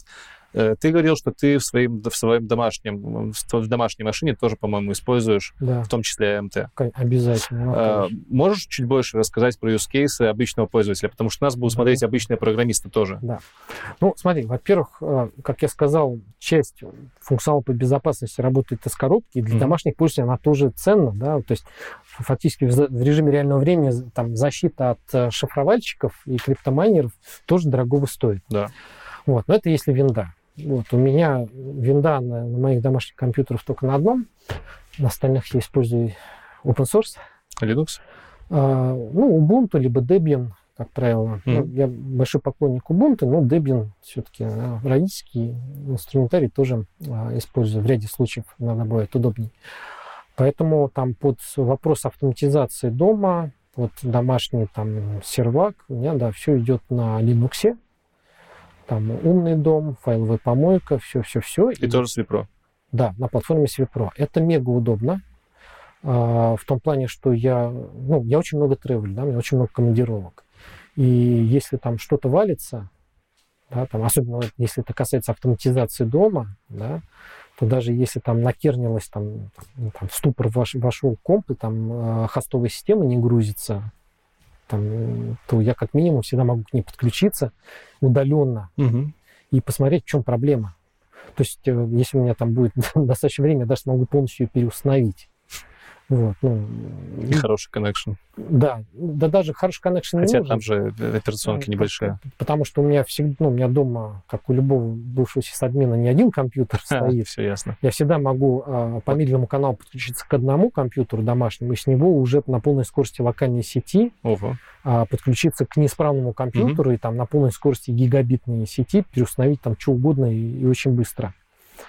Вот, а, поэтому и были реально кейсы, ну, причем были и даже смешные кейсы. То есть мне там, когда дети учились в школе, там, я в Новосибирске в командировке, еще разница 4 часа, мне звонит ребенок, там, говорит, слушай, я вот забыл программу, мне сейчас по информатике двойку поставить, если я не покажу. Ты же там что-то вроде можешь, там, пришли мне ее с домашнего компа. Я подключаюсь к по випру к системе, включаю ее, да, захожу через RDP, ну, в смысле, через э, аппаратный КВМ, ну, и, соответственно, нахожу его, ну, мне говорит, в какой папке лежит А, ю- программа, и отправляю. User experience э, использования КВМ сильно отличается от RDP? Вот уже после настроек, после Смотри, всего. а, наш КВМ аппаратный реализован на VNC RFB. То есть виртуалка своя. Так, подожди. Ну, VNC вирту- виртуальная, Нет. Нет? Нет.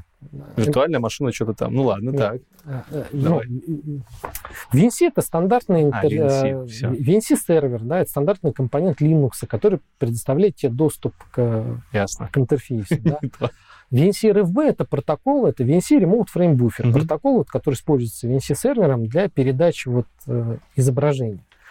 Технологии старые, VNC-шный сервер, он существует там с каких-то лохматых времен, и он еще работал, разрабатывался во времена там дайлапа. Он хорошо жмется под любые медленные сети. Вот реальный пример, который у меня был, я был в отпуске в Германии, там, купил себе симку с, с мобильным интернетом, который я быстро выявил, а я вы- выявил лимит, и мне обрезали скорость до э, там, 56к. А мне нужно было зайти на какой-то сайт, купить билеты, а сайт тяжеленный, там на, на дотнете написанный. Да, и я, соответственно, на своей скорости 56к, ну вот это была безнадега, то есть я не мог его прогрузить.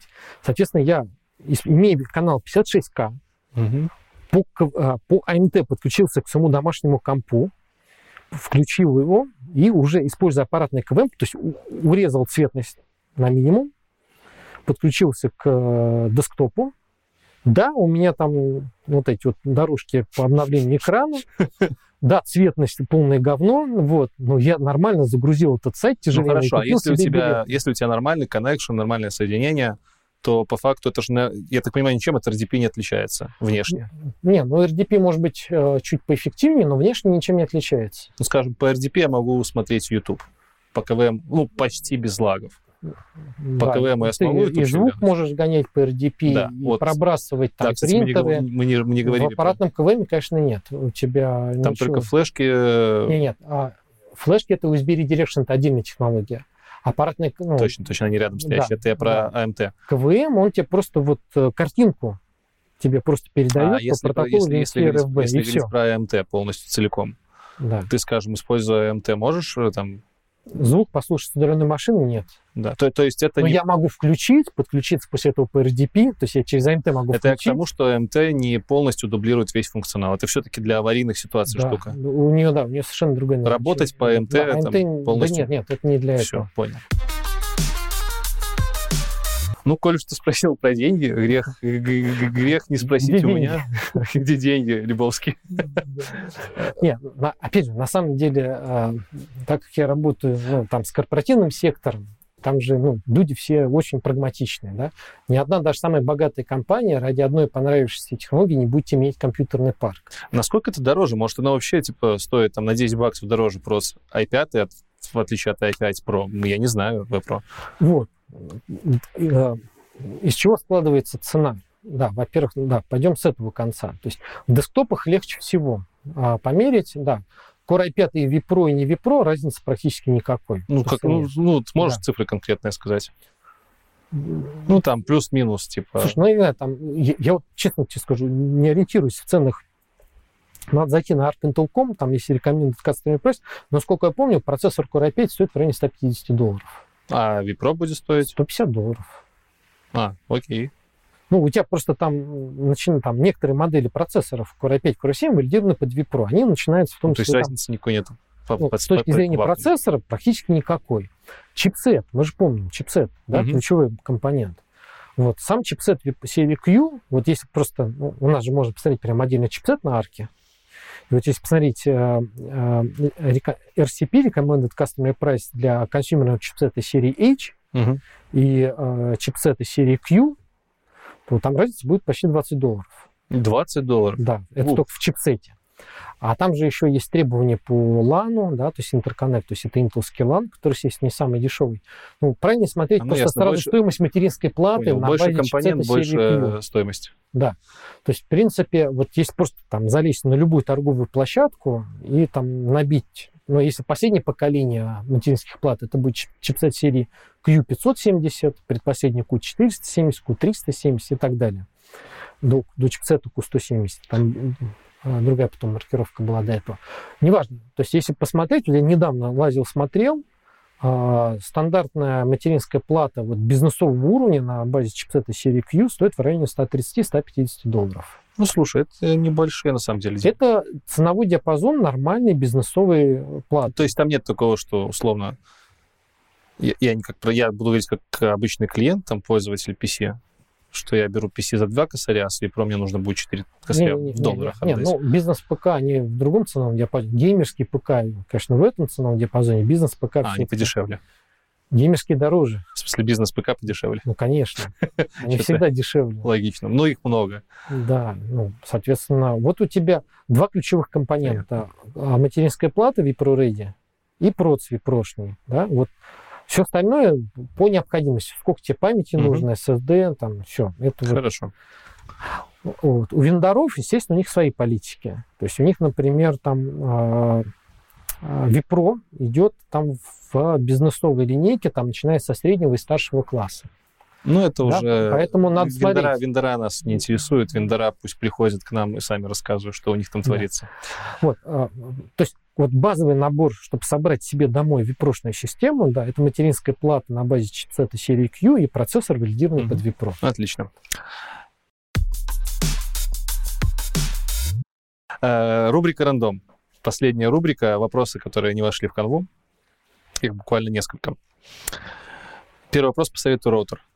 Потому что во всей этой системе, я так понимаю, одно из самых э, стрессоустойчивых компонентов отказывается как-то, как сказать правильно, узкое горлышко, узкое место — это роутер. Да нет, конечно. Ну как нет? Ну, роутер отключился, и все. И на, а, весь, нет. весь АМТ тебе... Нет, ну, не, ну подожди. Ну, а если мы говорим о, биз, о бизнес-кейсах... Ну, мы не говорим про бизнес. Это уже то чисто, это, чисто что, вот для программистов. Что я у себя дома использую. Да. Для бизнеса там понятно, у них будут Слушай, э, значит, сыски стоять если, за пару тысяч если долларов. Если я скажу, что использую дома у себя, меня распнут просто.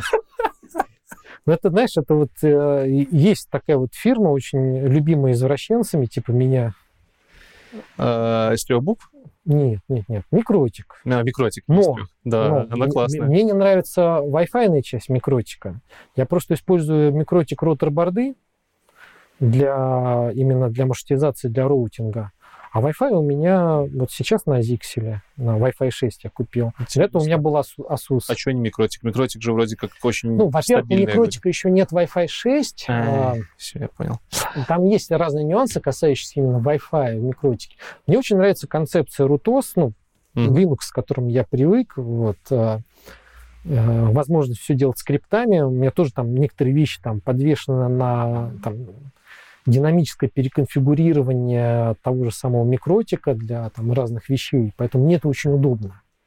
Мне это понятно и близко, но я прекрасно понимаю, что MikroTik, он не для всех. То есть, как бы нормальному человеку это просто кажется вот ну, это да. что-то Кто вот не знает, то за гранью добра и зла. Сверхконфигурируемый. Да, ну там, там есть много. Ну, я Очень тоже согласен, гибкий. что Хорошо. совершенно не user-friendly. Пойдет, пойдет. Не, ну что не user-friendly? Вполне себе нормально. Для меня user-friendly, а для нормальных, э, вменяемых людей... Очень актуальный вопрос на сегодняшний день. Ты как человек чуть более близкий к э, кристаллам, к процессорам, может, можешь пояснить, откуда появился дефицит кристаллов в последнее время. Все кричат, что не хватает э, кристаллов для производства приставок, компов, что это такое вообще? Слушай, нет, ну как человек, работающий с технологиями, я ничего не могу рассказать тебе про supply, ну, не кроме, кроме самых общих вещей. Не, ну, конечно, интересовался. Хочешь плойку купить, а ее нету, потому что кристаллов не хватает. Что за фигня? Не, ну, смотри, во-первых, да, то есть первые у нас проблемы с шортеджем начались э, с supply еще до ковидной истории. Во время ковидной истории, в принципе, понятно, откуда проблема. потому что рушатся логистические логистика. цепочки, да. То есть, причем доходит до смешного, то есть э, нет химикатов для вытравливания креста, ну, кремния. То есть доходит до того, что Intel сейчас открывает свое собственное производство по химикатам чтобы обеспечить эту стабильность. А дальше там, ну, дальше бред полный, да, вот из-за того, что в разных местах рушатся какие-то логические цепочки, нет сетевых контроллеров, да, у тебя компьютер, как бы процессор есть, платы есть, всего контроллера нет. Или там у нас вот были там дикие проблемы вот э, аудиоконтроллера, и вот мы наши интулские нуки прям э, по согласованию с кастомером выпускали партию без э, аудиоконтроллера. Mm-hmm. Потому что его нет, ну, часть заказчик говорит, нам, он нам не нужен у нас либо там а, внешний USB, там гарнитура, которая не использует этот контроллер, поэтому давайте. Вот, э, как бы сейчас вот очень много вещей, которые приводят к этому шорточу, и плюс повышенный спрос, да, из-за а, перехода на удаленку а, выросла, в принципе, вырос спрос на компьютеры, на сервера, на все. Компании, которые раньше не рассматривали это как серьезную концепцию, у них не было соответствующей инфраструктуры.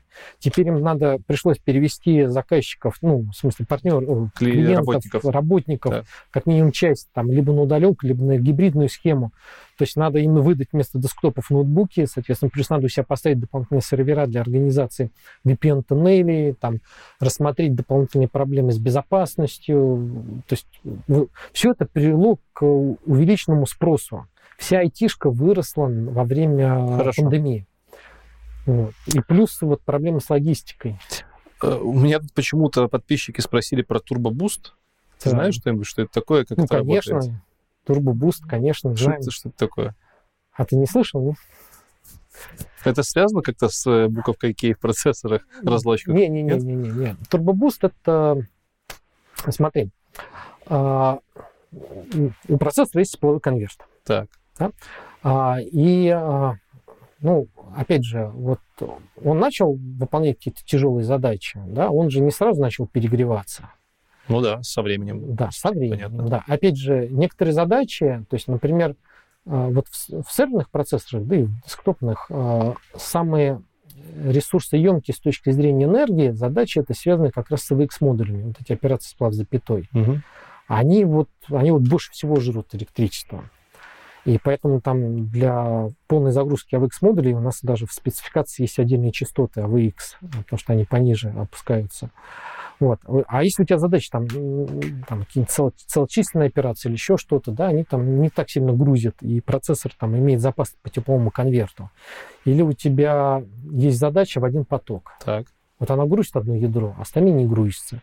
У тебя одно ядро работает на максимальной, ну, там, на тактовой базовой частоте, остальные простаивают, у тебя там процессор не вырабатывает свой тепловой конверт. Соответственно, технология Turbo Boost, она позволяет либо всем ядрам, либо отдельным ядрам, на которые есть нагрузка, увеличивать э, тактовую частоту с шагом по 133 МГц. То есть увеличивать э, Да. тепловой диапазон в том Нет, числе? нет, увеличивать тактовую частоту, пока процессор не начнет перегреваться. Мгм. У него есть какой-то запас по тепловому конверту. Ну, это самый первый, тепло- самый первый подход был, да, просто вот разрешить ему использовать вот этот неиспользуемый э, Ну, это же запас. разго- разгон с какой-то точки зрения. Ну, Такой это- легальный разгон, ну, он получается. полностью э, Контролируемый. Да, да, он полностью контролируемый, Мгм. потому что у тебя контролируется там определенный набор э, параметров в процессоре. Это напряжение, токи, температура. Почему не дать тогда сразу работать на максимальной частоте? Потому что из, ну, э, гарантия, износ, что? Почему нет? Зачем турбобуст нужен? нет, Смотри, оп- опять же, э, параметр турбобуст это оппортунистический параметр.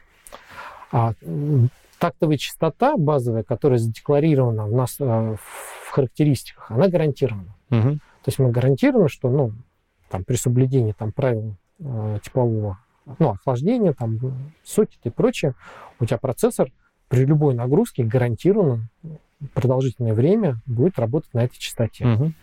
Турбобуст — это оппортунистическая частота, она не гарантирована. Она может выполняться при ряде условий.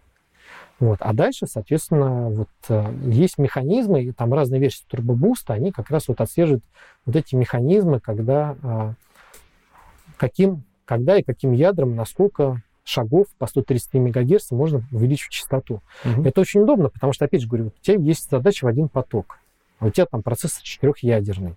Да? И ты, получается, вот, вот один, одно вот это ядро ты можешь разогнать там, там чуть ли до частоты не в два раза больше от номинала.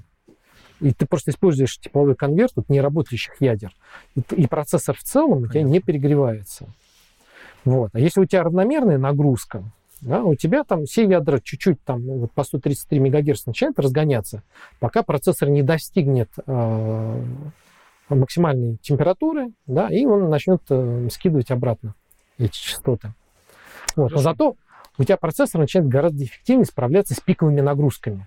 А это очень важно, да, то есть у тебя пиковые нагрузки, они же происходят временно, и когда она приходит тебе, эта пиковая нагрузка, у тебя процессор обрабатывает ее гораздо быстрее и возвращается в нормальное состояние. Окей. Последний вопрос на сегодня. А я до пятницы совершенно свободен. Не, ну, до пятницы, конечно, можно.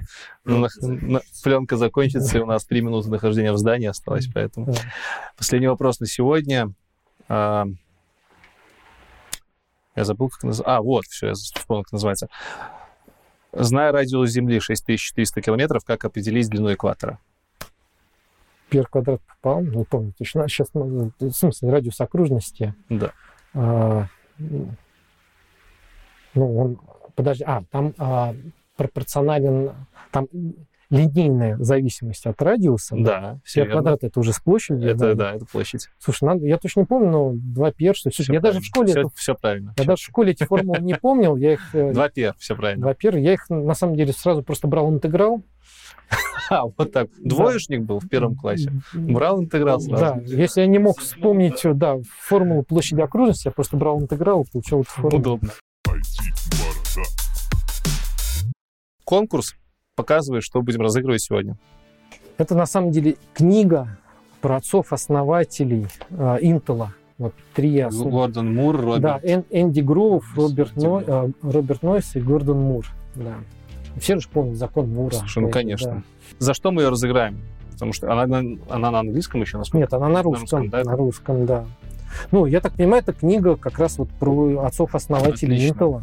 Книга про отцов-основателей Анты от Интела, собственно, от э, Саши Мельникова.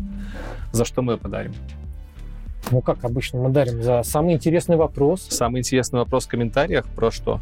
Про, про Випро, про, Ну, МТ, про АМТ. про МТ. Либо про безопасность, про технологии безопасности, либо про МТ. Отлично, тогда самый интересный вопрос, пожалуйста, пишите в комментариях, желательно в закрепленном Мне бы, конечно, хотелось бы, чтобы это вообще было с точки зрения там бизнес-применения. Ну, не будем, может, так узко, ладно, просто безопасность Так, и вип- знаешь и что, АМТ. хорошо, тогда м, давайте самый, самый каверзный вопрос э, применительно к бизнесу и МТ. Да? Пожалуйста, самый каверзный вопрос, который будет касаться АМТ, Випро в целом и бизнес-применения этих технологий. В комментарии лучший вопрос получит вот эту вот замечательную книгу. На этом у нас сегодня все. Саш, спасибо большое. Спасибо большое. Вам Было спасибо Да, надеюсь, было не очень скучно. Было точно не очень скучно. Вам спасибо за то, что посмотрели этот выпуск. Обязательно ставьте ваши лайки, обязательно делитесь этим выпуском с вашими друзьями, если тема была интересная. Все ссылочки, которые сегодня мы вам рассказывали, будут в Телеграме. На Телеграм тоже подписывайтесь. Почту для связи с э, Сашей мы оставим. Intel, я думаю, нам ее предоставят. Мы всегда так делаем. У вас да. обратного хода не будет. На этом уже точно все. Всем спасибо. Покедова.